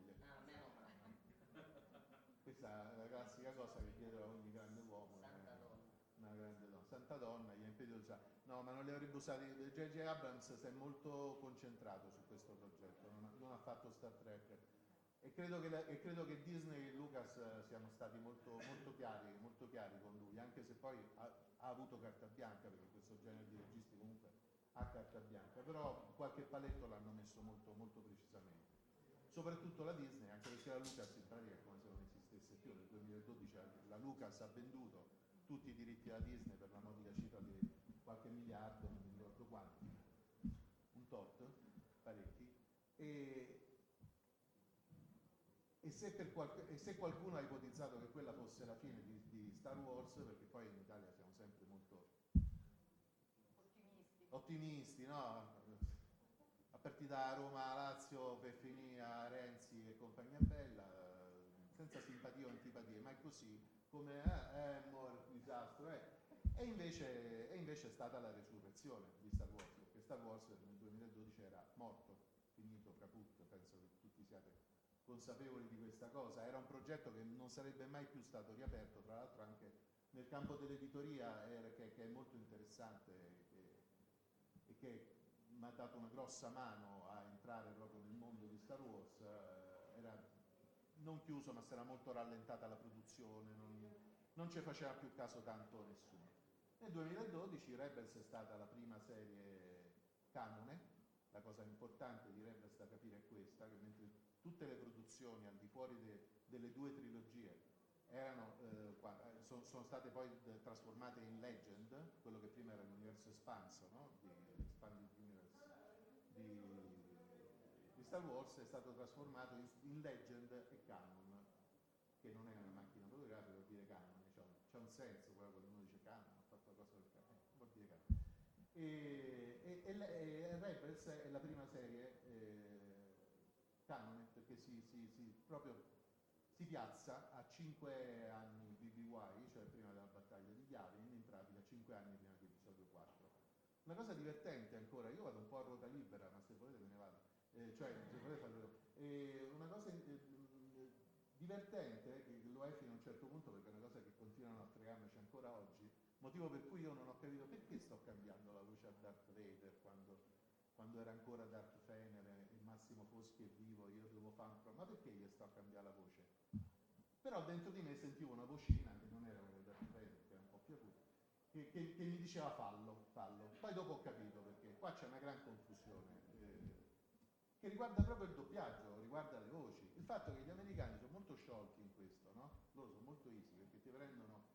Allora, eh, piccola parentesi, ho un'età per cui non mi ricordo più nulla, non mi ricordo i nomi, non mi ricordo, per cui farò coso e, e voi mi direte, mi direte i nomi. Se, se può fare, no, non è, una, non è una cosa brutta. Non è che depone male, dice rincoglio. eh, No, Fa finta che stai testando È interattivo. È il panel interattivo. bravo, sì, no, anche perché io me li ricordo. Cosa? Però per esempio per, per Darth Vader loro fanno presto perché chiamano James Earl Jones, detto coso, non me lo so ricordato quindi ho attaccato. e ho fregato a sto giro, non potete dire nulla. E, e gli fanno doppiare Darth Vader. Con la piccola, con la piccola differenza che col- col piccolo- per loro è la voce di Darth Vader. E sto facendo apposta un, un esempio limite, perché poi potrei parlare di Lando Calrissian, potrei parlare di tutti loro. Per noi la voce del vecchio, che doppia uno che nella timeline di Star Wars, perché è lì il trucco, c'ha una trentina d'anni, c'ha poco più di vent'anni. Dopo studiando, perché io avevo studiato per fare questa cosa, eh, io lo so che a voi vi fa cagare quello che ho fatto, però io ci ho studiato lo stesso, io lo so, lo so, ma avete ragione, io nella vostra posizione oggi in Italia farei lo stesso, perché il doppiaggio è il male, e sappiate, oggi vi dico una cosa, che se gli italiani non sanno l'inglese, la colpa è del doppiaggio. Questo per favore segnalo perché è un'intuizione che ho avuto ultimamente, secondo me.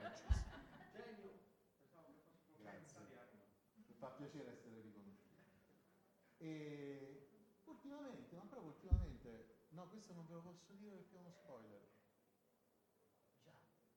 E ritorno indietro, facciamo un passo indietro. Siamo a Los Angeles, sono arrivato, sono sceso, stiamo lì, abbiamo visto il film, arriva J.J. Abrams. Ah, che volete fare? Arriva un tizio, alto, med- nella media, sembrava un agente dell'FBI, probabilmente lo era, perché era il capo della sicurezza. E fa, noi eravamo una cinquantina nella sala della Bad Robot, la sala di proiezione, bellissima, tra l'altro c'è una produzione J.J. Abrams proprio. Capisci perché è lui, è, lui, è lui. Questa sala di proiezione bellissima, moderna, con queste sedie che si che se stenno, ti sembra di stare su un Boeing in prima classe, eccetera. Dice, io sono lui, eh? voi siete me, in inglese lo dice, ma io lo, lo dico in italiano perché è meglio anche per me soprattutto, voi non avete detto a nessuno perché oggi siete qui. Sto a Los Angeles. Vado a comprare le sigarette. Tutti. Tutti. No, no, no, assolutamente. I pakistani, no. Uno dice, vabbè, ma sei pakistano, ma ti prego, ma tu davvero sei venuto dal Pakistan e non hai detto ma vado a vedere Star Wars? No, bravi, avete fatto bene, perché anch'io non ho detto neanche a mia moglie e ai miei figli su che cosa sto lavorando. Ma vabbè, ma allora, allora dillo, io mo ho capito, sarà pure americano, però stai esagerando. Cioè, il saluto una servizi, fammi vedere il passaporto, non ci credo, è troppo. Allora, questa stessa cosa me la sono ritrovata sull'NDA per i sottotitoli, per i sottotitoli. Era proprio una cosa ufficiale, non era una battuta, non era una sua... Io ho passato mesi di inferno facendo, oh, ma è vero che fai la direzione Star Wars? Perché? Mi hanno detto che... No, non lo so. Fa un- una presentazione di un libro che tra l'altro vi consiglio se non l'avete letto, è veramente interessante, come Star Wars ha conquistato l'universo di Chris Taylor. E c'era Chris Taylor su Skype in videoconferenza alla Yulm di Milano, non abbiamo fatto. Eh, c'è anche tu, davvero? C'è ovunque. Bravo. Fa piacere. Cioè, è, stata una cosa, che- è stata una cosa carina, è stata una cosa interessante, solo che lì c'era un problema, che sono uscite le locandine, nonostante poi che l'avessi detto, forse la persona sbagliata, mi chiama da Disney, mancavano dieci giorni all'uscita del film, ho fatto un altro salto temporale per farvi capire come la timeline poi è importante, no? Mi chiama, oh ma è vero che fai? Sì, è vero. Guarda che qua stanno tutti in fibrillazione, cioè ci devi dire che vai a fare, perché allora vado là a parlare del libro, mi, cioè, ci hanno infilato a forza dicendo che sono il direttore di Rebels, episodio 8 e 7, non se ne parla proprio. Va bene, non è finito. Mi richiamano, va bene, ok, puoi andare. Verranno due persone a sentire che cosa dici. Vestiti di nero magari. Poi io morì, ma poi volete che io parlo del doppiaggio? Ma che vi frega del doppiaggio? Cioè, a voi vi interessa sapere che nel doppiaggio io ho doppiato, poi sì, l'avevo visto il film alle 7 di mattina, perché poi tra parentesi alle 7 di mattina c'è stavano gli spagnoli che stavano ancora col camon qua, perché quelli poi ci gli avevano dato, scusate, gli avevano dato retta, erano partiti da Fera, la sera prima erano appena arrivati. Non gli ho voluto poi dire che io ho viaggiato in business e loro in economy, in economy se no penseranno due, penso che sì, me menavano proprio. Però io, io dico, ma, cioè, ma vai a lavorare, ma te, te viene il dubbio che vai a lavorare, non è che... Tra l'altro sono riuscito ad andare agli Universal Studios quel giorno in più che fatto, da solo, cosa che io da solo non vado neanche a prendere là, fighissimo, ve lo consiglio, vabbè ci, se- ci sarete già andati tutti, lo so, io arrivo sempre dopo, ma è ok, va bene. E stavo dicendo, cioè, ma poi vai capitato di doppiare una scena, poi dici i dialoghi, no? Ah, i, dialoghi una merda, sì, i dialoghi sono una merda a prescindere. Abbiamo capito, il doppiaggio in Italia fa cagare, vabbè. Da quando vi hanno dato sto cazzo originale vi siete accorti che quelli parlano un'altra lingua. Parte che andiamo avanti, perché prima non lo sapeva nessuno. Ma guarda io sto scherzando fino a un certo punto, perché che il doppiaggio abbia troppa esposizione, io ne sono convinto dall'inizio, noi dovevamo rimanere dove stavamo, nelle fogne strapagati, invece mo ci danno due lire e ci fanno le interviste. Sono contento! Miau, quanto sono felice, dai, fanno anche le interviste, ma anche le faccio perché mi stanno sul cazzo. Mi lascio proprio pensare in che mondo vivo io, che vorrebbe essere fatto di videogiochi che compro e a cui non gioco. Vi consiglio The Division Tom Clancy perché è fighissimo. Chiusa, chiusa parentesi. Dico, mi è mai capitato che fa un doppiaggio, arriva una scena, dice, ma questo, ma questo perché gli risponde così? Vabbè, vediamo.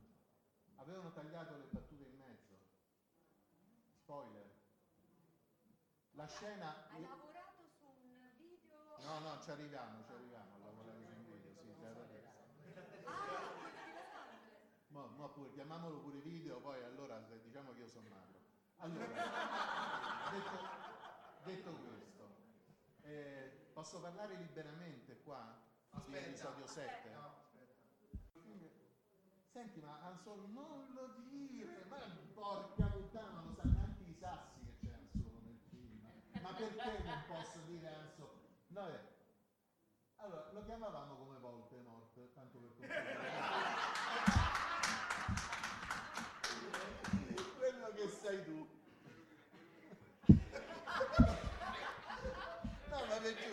Ma poi, ma poi mi crede che sto come a fare cabaret, è vero? È tutto. Volte, quello che tu sai. Allora, senti, ma il terzo rullo di quello che tu sai è arrivato. Io dico, ma se veniva poco poco arriva la guardia di finanza anche. ma che succedeva lì? E vabbè. Allora, è andata avanti così, ma per mesi. Cioè, ma io da settembre all'uscita del film. Quando è uscito il film, io ho detto, ho tirato un sospiro sulla, vi giuro, ho chiamato la risa, oh, posso parlare adesso?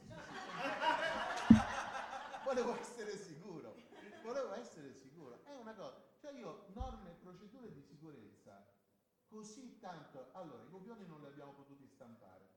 Io non ho mai avuto il copione originale, l'ho sempre avuto online e allo stabilimento.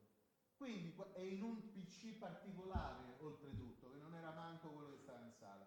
In sala non avevamo copioni di carta, avevamo messo un monitor e io gli facevo le correzioni, gli spostavo. Per fortuna che non sono. Tutti che dicevano potevi fare solo te, perché insomma, diciamo pure che siccome sono in simbiosi adesso anche abbastanza con Windows, oltretutto, prima no, adesso non è. Andavamo abbastanza spediti, ma lì si trattava di e cerca, e cerca, la, e cerca la battuta, correggi la. E loro c'erano il monitor là davanti, qualcuno contento devo dire. Che anche, parliamo anche di questo, perché è carino perché sono le nuove frontiere. Poi ve ne dirò un'altra, anzi, non c'entra niente con questa corsa, ma io qualcuno la devo dire perché ce l'ho proprio qua. E sono le nuove frontiere. Alcuni, ma, ma la maggior parte molto contenti, perché alla fine dice, ah che figata, non fai niente, c'ho qua, tu mi sposti, mi fai le cose. Qualcuno dice, è la cosa a cui io non avevo nemmeno pensato. E mo le battute come me le segno? Ho detto, Oddio santo, è vero, che questi si mettono i segni, non- poi non basta che, perché c'è chi ci mette la croce celtica, chi fa anche coro, la- l'asterisco, le iniziali, ah, sì, ognuno segna le battute a modo suo, da 30 anni gente, no? da 40, e qualcuno, però devo dire che è stato, è stato accolto bene questa cosa. Però, morale, questo per dire che non abbiamo stampato niente, non si poteva mandare niente per email. Cioè, io non ho mai avuto era tutto tramite siti sicuri. eh. Poi dice, no, se c'è un problema, oh, chiedete, eh, mi raccomando. Scusate, ma sto cazzo del Zibo che c'è all'inizio, voi mi continuate a dire che è un nome proprio, secondo me è una razza. Me- cioè, cioè il contrario, voi mi continuate a dire che è una razza, secondo me è un nome proprio, ma mi dite per favore di sicuro che cos'è? Ah, boh, sì, la risposta, no? Eh, no, sì, sì, no, pensiamo che sia una razza. E quella che dice, it's, zi- it's zibo. È zibo, non è uno zibo, eh. Morale, ragazzi, al film vi ritrovate col zibo, per me era il nome proprio. Non, non si sa se ho fatto bene o fatto male, ma l'ho deciso io. Ma poi mi pare, mi pare normale una cosa del genere. L'ho deciso io facendo una cosa al contrario di quello che mi hanno detto poi tra l'altro, ma per me era così. Adesso non è che faccio proprio del tutto di testa mia, perché poi ho dei consulenti, delle cose. Per esempio qua lo voglio nominare, perché di solito quando nomino un consulente nomino Corrado Giustozzi, perché il mio consulente è di tutto. proprio nella vita. Ancora oggi che mi metto, la cosa blu, la cosa nera, la cosa nera, che non so bene.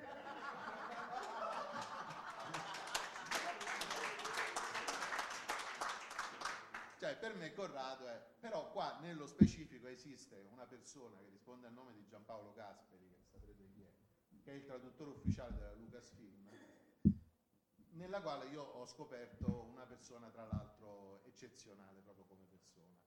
Cioè lui è stato uno che quando abbiamo cominciato Rebels, doppiaggio di Rebels, io dicevo, ragazzi, io non sono in grado di fare questa cosa da sola, siete da soli, siete gentili, non so un esperto di Star Wars, poi adesso col tempo vedremo, ho bisogno di un consiglio. Sì, sì, sì, mo fa, sì, sì, sì, mo glielo diciamo, sì, sì, sì, mo lo coinvolgiamo. Fino a un giorno in cui lui mi ha chiamato, lui, e io ero imbarazzatissimo, dice ciao, senti, ho visto è uscito il trailer, dice, c'era stato un rapporto fugace, di lavoro, naturalmente. Vabbè, non vorrei finire da De Filippi. Anni prima, e quindi ci, ci eravamo conosciuti. Insomma, sto, sto, sto signore, per dire quanto è carino, mi ha chiamato non per fare polemica. Ah, non mi avete detto. Io ho detto, senti, io sto cercando. Sì, ma tu chiamami lo stesso. Noi dobbiamo fare un lavoro fatto bene, non ci interessa se... Da quel momento siamo diventati praticamente gli inseparabili, come gli uccellini, di Star Wars. Adesso io lui in episodio 7 l'ho potuto... Devo dire una cosa, io ci scherzo sopra, io sono molto ligio alle regole di sicurezza. E non perché ho paura che mi succeda qualche cosa, onestamente, perché mi divertirebbe vedermi arrivare la SWAT a casa. si sfrangerebbero, penso, contro i vetri. Ho dei vetri che manco che il mitragliatore, manco, manco la, la K47, per cui, così come, come dei gechi, intesi non come calciatori. E, però, ecco, diciamo, sono molto ligio proprio per, per una questione di principio, per una questione di serietà professionale. Per cui a Giampaolo Gasperi non ho mai dato nulla più di...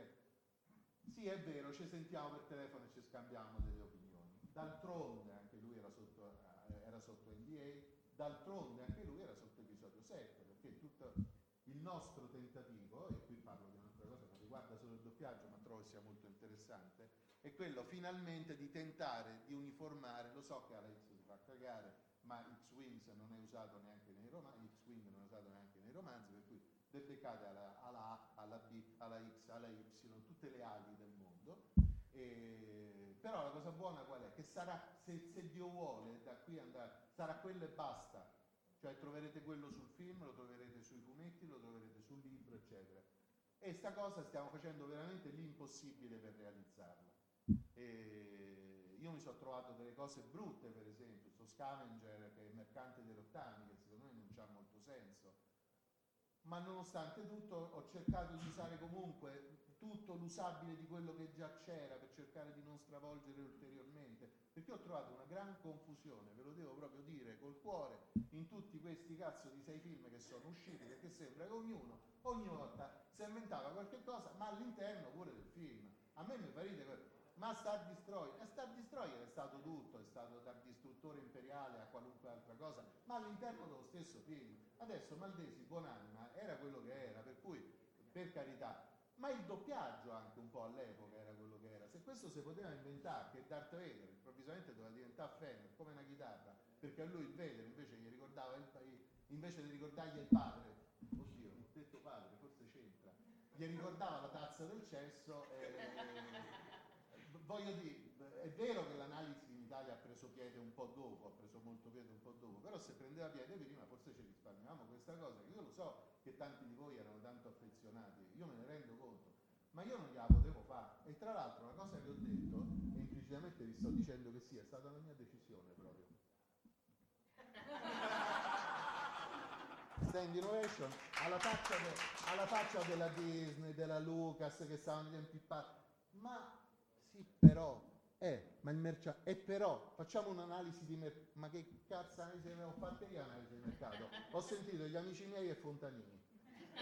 Probabilmente, no, ma è vero, cioè, probabilmente sapete tutti chi è Fontanini, se non lo sapete ve lo dico io, Alberto Fontanini è il fondatore, il presidente, è il guru, è il deus ex machina della 105esima, della 501esima legione eh, italiana e la 501esima legione è la stessa in tutto il mondo, la caratteristica è proprio questa, che quando, quel, quando fu fondata da quel signore di cui ahimè non mi ricordo il nome, chiameremo convenzionalmente Coso, eh, che, che- aveva, che aveva- che aveva un difetto a una gamba e voleva sentirsi parte integrante de- del tutto, eh, fondò questa piccola cosa eh, che poi gli prese la mano e diventò quello che è diventata, cioè un, un, cos- un costuming che non è cosplay, attenzione, c'è una differenza. Sono venuti anche qua, un costuming avanzato, sì, ma non vi voglio fare la storia, infatti la storia della legione. Era solo per dire che io sapevo che Fontanini non solo era contento, ma gli risolveva un problema, poveraccio, perché questo aveva la, come si chiama quello di, la legione del pugno di, fe- del pugno di Darth Vader? Il pugno di Darth Vader, sì, Darth Vader's Fist, no? Eh, che non poteva chiamare Darth Vader's Fist perché c'era qualcosa che non tornava e finalmente va per la sua strada tranquillo, se lo vedete c'ha il sorriso, è normale. Va bene. Quindi eh, a un certo momento io quello che ho detto alla Disney è stato, è stato proprio questo. Ho detto, dico, fate, allora, fate come vi pare, perché tanto che io non conto niente, se sa. E devo dire, que- il mio non contare niente in tutta questa situazione è stato relativo, perché io devo dare atto che invece mi hanno, come mai è successo prima e mai probabilmente succederà dopo, probabilmente si sono resi conto che dietro c'era un lavoro, perché non per niente so due anni che me leggo soltanto roba di Star Wars, che vi consiglio perché sono dei romanzi bellissimi, tra l'altro, la trilogia di, di, di Tron, la trilogia di Han la trilogia di Darth Bane, Io Jedi. Cosa serve fare questa cosa? Voi direte, a niente, serve a entrare in un mondo, a entrare in un universo, a averne rispetto, a conoscerne le pieghe, le pieghe vere e le pieghe false, perché per esempio che Kylo Ren fosse il figlio di Leia e Han Solo, va bene, è Ben. Ben era uno dei figli di, di- di loro due, però vado a memoria, non mi pare che fosse quello che si era volto al lato oscuro quanto Jason, perché erano Jason e Jaina, che erano i due gemelli, e Ben. Quindi è chiaro che loro, quello che stanno facendo dichiaratamente su episodio 7, loro attingono, e pare che su coso, Rogue One eh, probabilmente questa cosa sarà ancora maggiore, loro attingono al- a quello che oggi è il Legend, prendono degli elementi e li, e li infilano dentro. no? Però, eh, però entrare in questo mondo in questo modo è, è- pazzesco. E quindi tornando alla questione dei nomi, io gli ho detto, allora signori miei, qua ci sono delle cose da capire. Noi abbiamo una situazione, proprio una situazione su Darth Fener, Leila e Jan Solo. Decidiamo cosa dobbiamo fare, perché questa è l'ultima spiaggia. Cioè, o si cambiano adesso, che c'è che è un momento epocale in qualche maniera, perché episodio 7 è il sequel che lascia pensare che si possa andare avanti, perché tu fai un prequel per quanto sia, non è che famo il prequel del prequel del prequel, che si potrebbe fare perché si esplora l'universo Sith ed è una cosa meravigliosa, perché l'universo Sith è il prequel del prequel del prequel. E si potrebbe fare una bella trilogia su Darth Bane per esempio, ma per Corrado Giustozzi i Sith non esistono e siccome lui è il nostro punto di riferimento non lo faremo. Chiuso questo argomento perché la trilogia, la trilogia 1, 2 e 3 non è mai stata girata. Ok. E quindi non la chiameremo neanche in causa, ma chiameremo in causa episodio 7 per dire che comunque inizia una nuova epoca. Non solo, ma c'è una cosa importante anche, che è importante perché la, la caratteristica poi di Star Wars è proprio questa, che tutto è importante. Cioè tu metti il piede qua, invece di metterlo là, arriva quello che dice, eh, attenzione, perché il fan club di Noghera, e tu dici, ma che cazzo è Noghera? Ma che si, fatti gli affari tuoi, sa benissimo che nel 12 eh, BBY sul pianeta di Endor il piede l'hanno messo a sinistra. Dice, ho capito raga, ma comando io. Io ho preso questa linea adesso, comando io. Da ora in poi si fa quello che dico io. E in qualche modo è successo questo, perché questi ne sono stati assentiti. Ma adesso però arriva una cosa, c'è da morire veramente. Noi ci stavamo per morire. E alla fine hanno, hanno cominciato a prendere in esame la cosa, è andata avanti mesi, mesi. Quando è finita, ste- ah, tra l'altro con Ciubecca che, vabbè, proprio mi faceva, vabbè ma allora diciamo, allora Ciubacca, no, no, ah, non voglio esagerare, No, un attimo. Una cosa è Leia, Leila, Jan, Han, Fener, Vader, che io era quello, io me lo sarei pure tenuto, eh, no, quello proprio, non si, raga, non si poteva, credetemi, non si poteva sentire, mi dispiace perché è affezionato, ma non si, non, non, non si poteva proprio, non aveva, è una cosa senza senso. Eh, però Ciubecca, Ciubecca, raga, lì un fatto di pronuncia, se quello lo fate diventare Ciubacca, lì uno veramente sa al cinema e se ne va, non si può sentire. Vabbè, sì, vediamo. Morale, non ha chiamato nessuno, il problema è se fosse su Ciui e Ciube però. Allora, io lì vi confesso una debolezza, non so se ho fatto bene o se ho fatto male. Lì veramente ne possiamo discutere. A me piaceva Ciui. Però è un soprannome, è un nomignolo e mi sono detto, vabbè, adesso va bene tagliare i ponti con la tradizione e tutto quanto.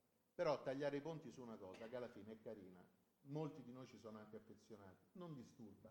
Perché io mi devo beccare Ciui, che in fondo non ha senso, perché Ciubecca Ciube è così carino. Teniamoci Ciube e sua grafia poi sa, vedranno perché lì ci sta. Non vi dico pure lì a telefono, senti ma come lo scriviamo? E che cazzo ne so, io volevo dire, ma, come, ma che me ne frega a me? Come quando mi facevano dal glossario, questa cosa in maiuscola non è perfetta, hai ragione. Che me frega, non è che io quando dico Darth Vader perché è maiuscolo. Sarebbe simpatico.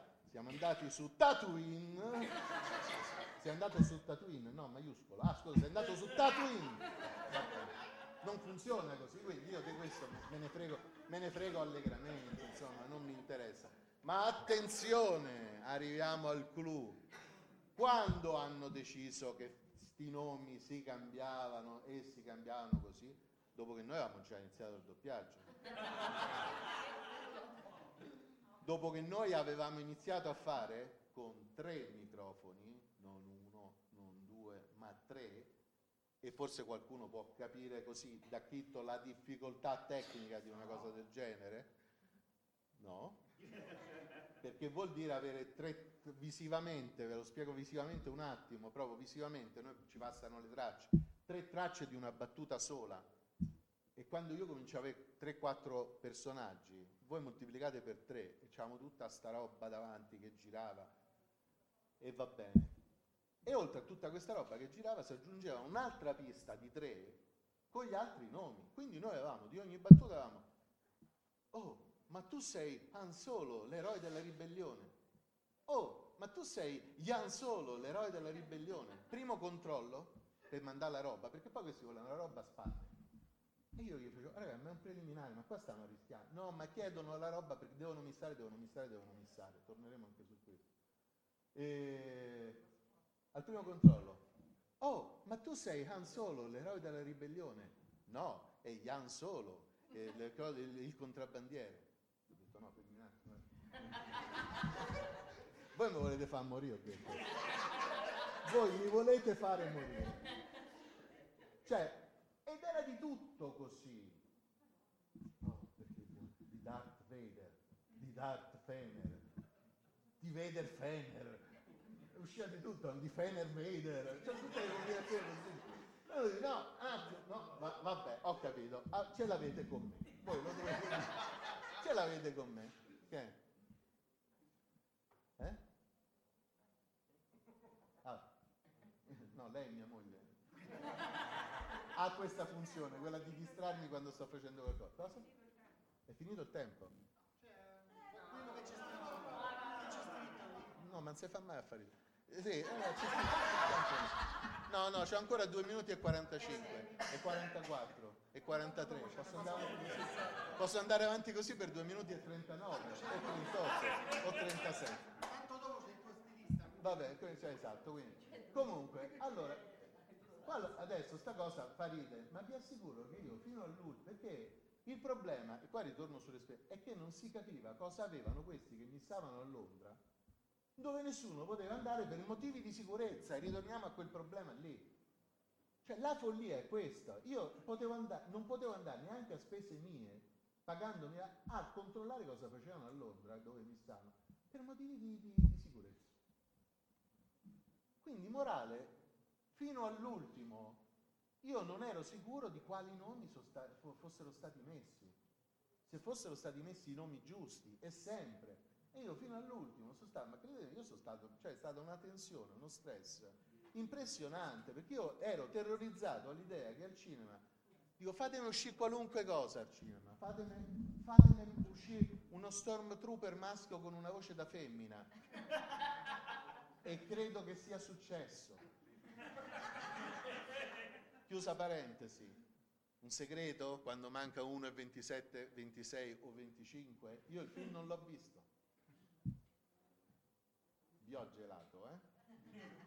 Io il film non l'ho visto. Penso che è per questo che sei ancora vivo, nel senso che ti sarebbe preso un colpo. Io film non l'ho visto. Allora, praticamente succede questo, che per la prima volta hanno fatto tutto senza che io controllassi niente. Io non ho potuto controllare niente, perché io sono stato il sabato allo stabilimento fino a che la mattina a mezzogiorno... No, no, tutto a posto, guarda, c'è tutto, eh.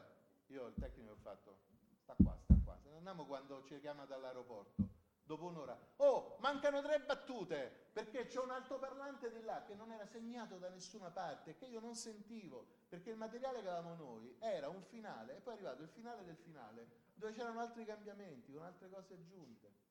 E vado in sala, accendo le luci, faccio la battuta, gli mando la battuta. È andato così. Io dopo ho detto andateci voi al cinema, perché se io vado al cinema e ho preso, perché io sono incoglionito, ma sul lavoro no, mi ricordo anche la virgola, mi ricordo qualunque cosa, se io vedo una cosa fuori posto, io rischio, scusatemi, di vomitare in sala, perché io stavo, stavo mali, stavo male. Sapete che vuol dire male? Perché la tensione era enorme. Cioè tu affronti una cosa del genere con quella difficoltà e io del preliminare successivo, io non ho fatto un adattamento, io ho fatto una traduzione simultanea. Cioè io non ho avuto il tempo, mi sono messo lì il sabato con scene aggiunte, così, andando, ma proprio andando. E buona grazia che io non so come fanno i miei colleghi che hanno il traduttore. Tant'è vero che non è un caso se ci casco io che la do a bere su queste cose, perché io non sono un traduttore, lo dico sempre, e che sia ben chiara sta cosa. La mia conoscenza dell'inglese è limitata e lo dico sempre. Però quello che dico anche sempre, e con questo potrei anche chiudere, perché non solo è passato il tempo, ma è anche, è che comunque sono un uomo di spettacolo, mi definisco, anche se il mio approccio allo spettacolo è, è, è, ha preso una deriva diversa da quella del teatro, dalla televisione dal cinema, ma ha preso una deriva che io comunque amo e continuo a pensare che il doppiaggio sia comunque tendenzi- tendenzialmente sia o dovrebbe essere un, un'arte dove la recitazione dovrebbe essere la prima cosa. E credetemi è diventato molto difficile applicare questo tipo di, di teoria, anche perché le nuove generazioni di doppiatori non sono più attori. E io lo dico molto esplicitamente perché lo sanno tutti che la penso così. È gente che si è formata col doppiaggio, è gente che si è formata col cattivo teatro, col, con la cattiva televisione, con, con, con, col cattivo maestro, per fare una citazione, insomma, di coso. E, però, sì, però continuo a pensare che sia una cosa, una cosa degna di nota. Certo, eh, e qui veramente chiudo. Io nel periodo di Star Wars ho frequentato moltissimo Facebook, un po' tutto, perché volevo capire le reazioni. Non andavo al cinema, ma le pugnalate me le volevo dare. Mi sono rimaste impresse due o tre cose, ve le dico veramente rapidamente. Una, uno che ha messo su una pagina che questo adattamento è goffo erratico perché gli avevo cambiato i nomi. L'unico motivo era quello. Cioè lui non parlava di altro, era diventata una merda sto doppiaggio perché io gli avevo cambiato i nomi. E vabbè. Un altro che mi ha mandato un messaggio privato su Facebook, senza neanche essere amici poi tra l'altro di Facebook. Ah, ma insomma, ma ci voleva tanto lì quando ci stanno le voci a chiamare Vulcan, che così non si capisce, quello invece è Obi-Wan Kenobi. Allora, non so se voi vi ricordate la visione di Ray a un certo punto quando si sentono queste voci. Allora, a me era arrivato questo. Sun. Non si capiva. non si sa chi era, perché lo dice. Ah no, no, no, saltando prima non c'era sta cosa, poi arrivano i mail. Il nostro team creativo, mortacci vostri, di quanto siete creativi, ha pensato che sarebbe figo metterci due battute di questi, che non si sa chi erano. Non si- e poi quel deficiente dice bastava chiamare Bulcain, imbecille, Bulcain faceva Anakin 30 anni prima, ma io chiamo a fa Ben Kenobi, che tu te confondi sui 30 anni passati in termini di ideologie e i 10 anni passati. so- no, beh, ho chiamato Rodolfo Bianchi che faceva l'imitazione di Caifa, che faceva Ben Kenobi. Ma tu non te ne sei accorto perché sei un cretino. E non sei un cretino perché non te ne sei accorto, sei un cretino perché ti sei voluto accorgere di un'altra cosa. E il problema è un po' questo, che tanti si vogliono oramai accorgere di altre cose e non accorgere delle cose magari buone che ci sono, dell'attenzione che uno mette nella terminologia, dell'amore che c'è dietro questo doppiaggio che qualcuno ha anche notato e io credo che del culo che ci siamo fatti chiusi, che a un certo punto io ho litigato con le persone e state sempre chiusi dentro sta cazzo di sala. Dico, ho capito, ma non può entrare nessuno. Se poco poco qualcuno si affaccia, io improvvisamente il fonico deve fare così, deve stoppare tutto e deve levare. Permetti che io mi chiudo, ma perché devo stare così? Ma perché? Mi chiudo. E noi abbiamo vissuto tappati, il doppiaggio di Star Wars, ok, è questo. Tappati dentro una sala per quattro settimane. Come? Precisissimo.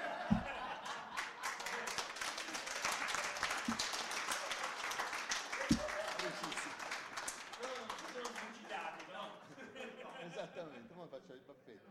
Vabbè, Corrado. Grazie.